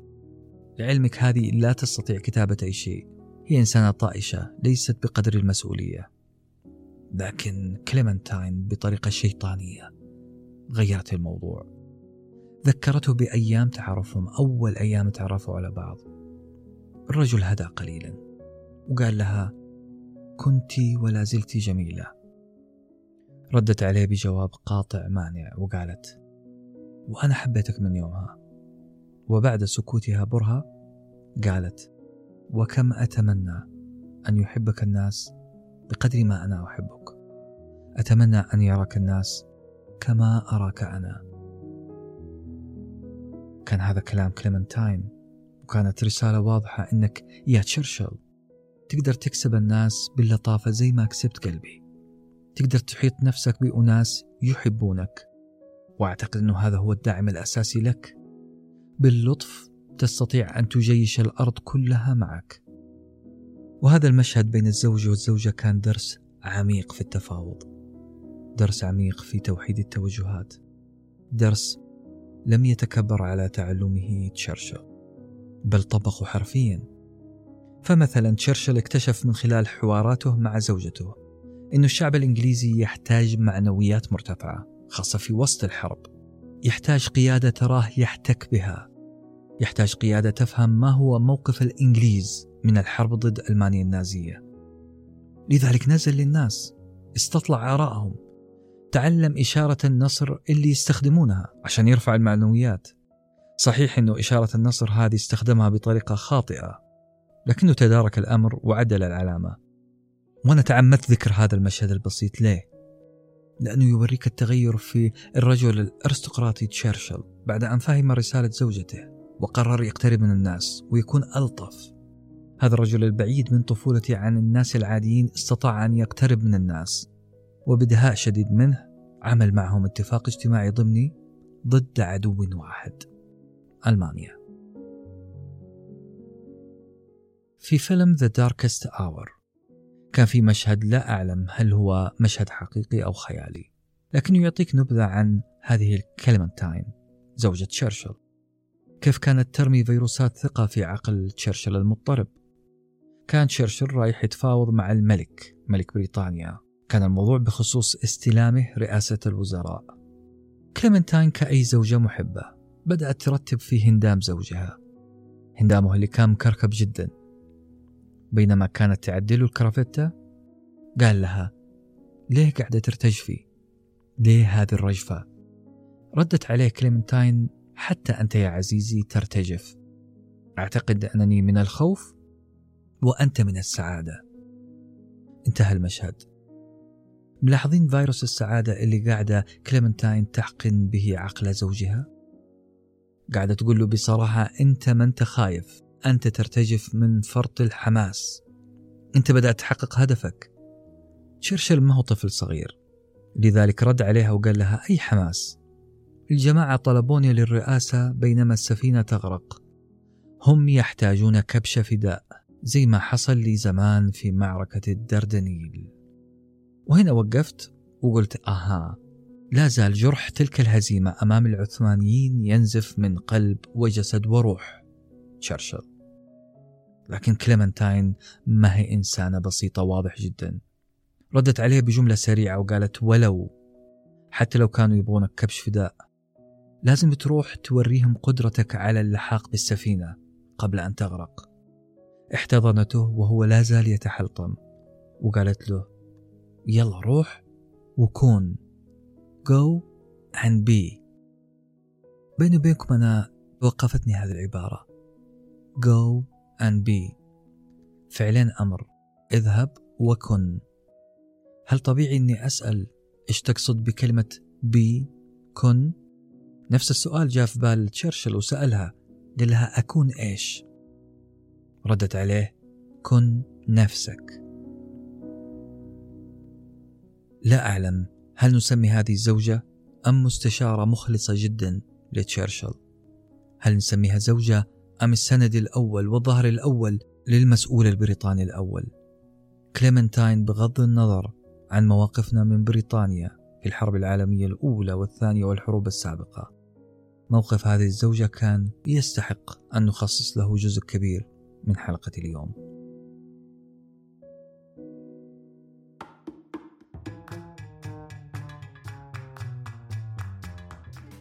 وصلنا للخاتمة. وهنا بعطيكم شوية كواليس. خلال كتابة هذا النص كانت المشاكل تشتعل في أمريكا وبريطانيا بسبب مقتل شخص أمريكي اسمه فلويد. شخص أمريكي من أصل أفريقي على يد الشرطة. صحيح كانت الاشتباكات في أمريكا لكن الحمى انتقلت لإنجلترا ولندن بالتحديد.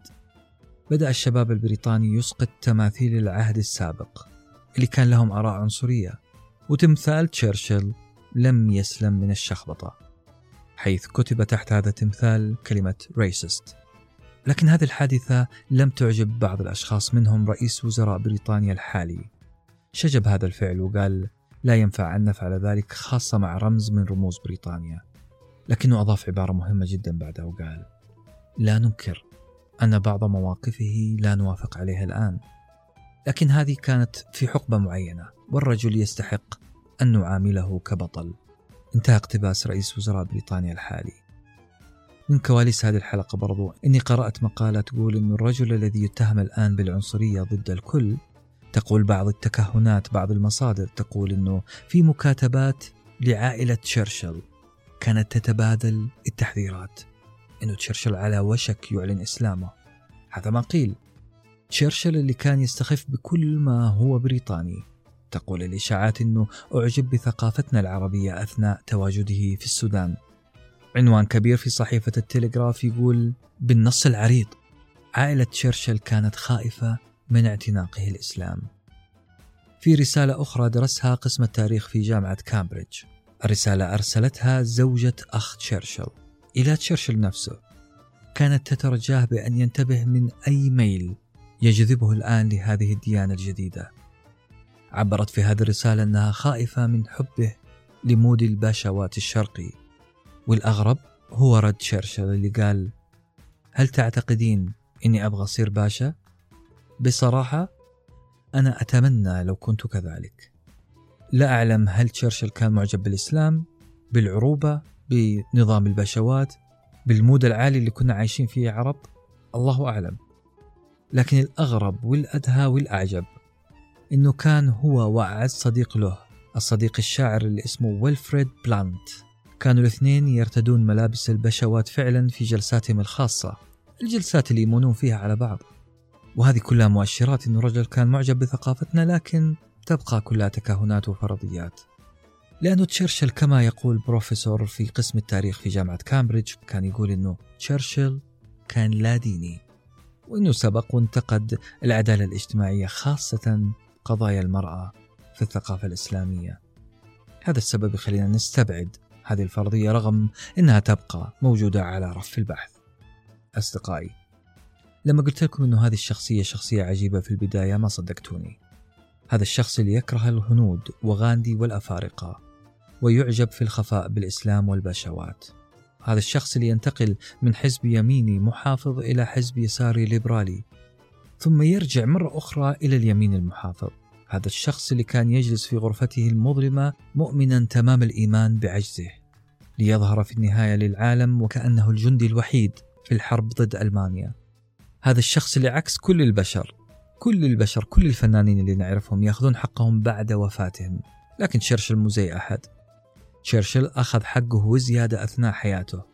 لكن تمثاله تم الشخبط عليه بعد وفاته. هذا الطفل اللي كان يلعب لوحده في الحديقة.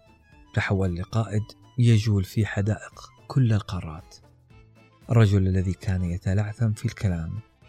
يكتب ملاحم شعرية تحرك الدول. أصدقائي بعد نهاية هذا العرض الطويل جدا من حياة تشرشل هذا العرض اللي استعرضنا فيه الحرب العالمية الأولى الثانية وبعض التفاصيل في بريطانيا وفرنسا وألمانيا. هذا العرض الطويل اللي شرحنا فيه فواصل خاصة باللغات الإنجليزية وغيرها. أتمنى من كل قلبي أنكم استمتعتم وأتمنى شخصيا أني أعيد دراسة تخصص اللغة العربية عشان أدرسها بشكل أعمق وأعمق. إني أعيد علاقتي بمنطق اللغات. وطرق تعلم هذه اللغات. وأتمنى أخيرا وأرجو أن لا يغضب علي أصدقائي الطلاب. أرجو أن تخصص مواد إلزامية لكل شخص. يريد أن يعتري منصب قيادي أو إداري في الشركات. مواد إلزامية تعطي بلاغة اللغة أولوية على كل مواد الإدارة. فنحن البشر نتأثر بالكلمات قبل التعليمات. وفي أمان الله.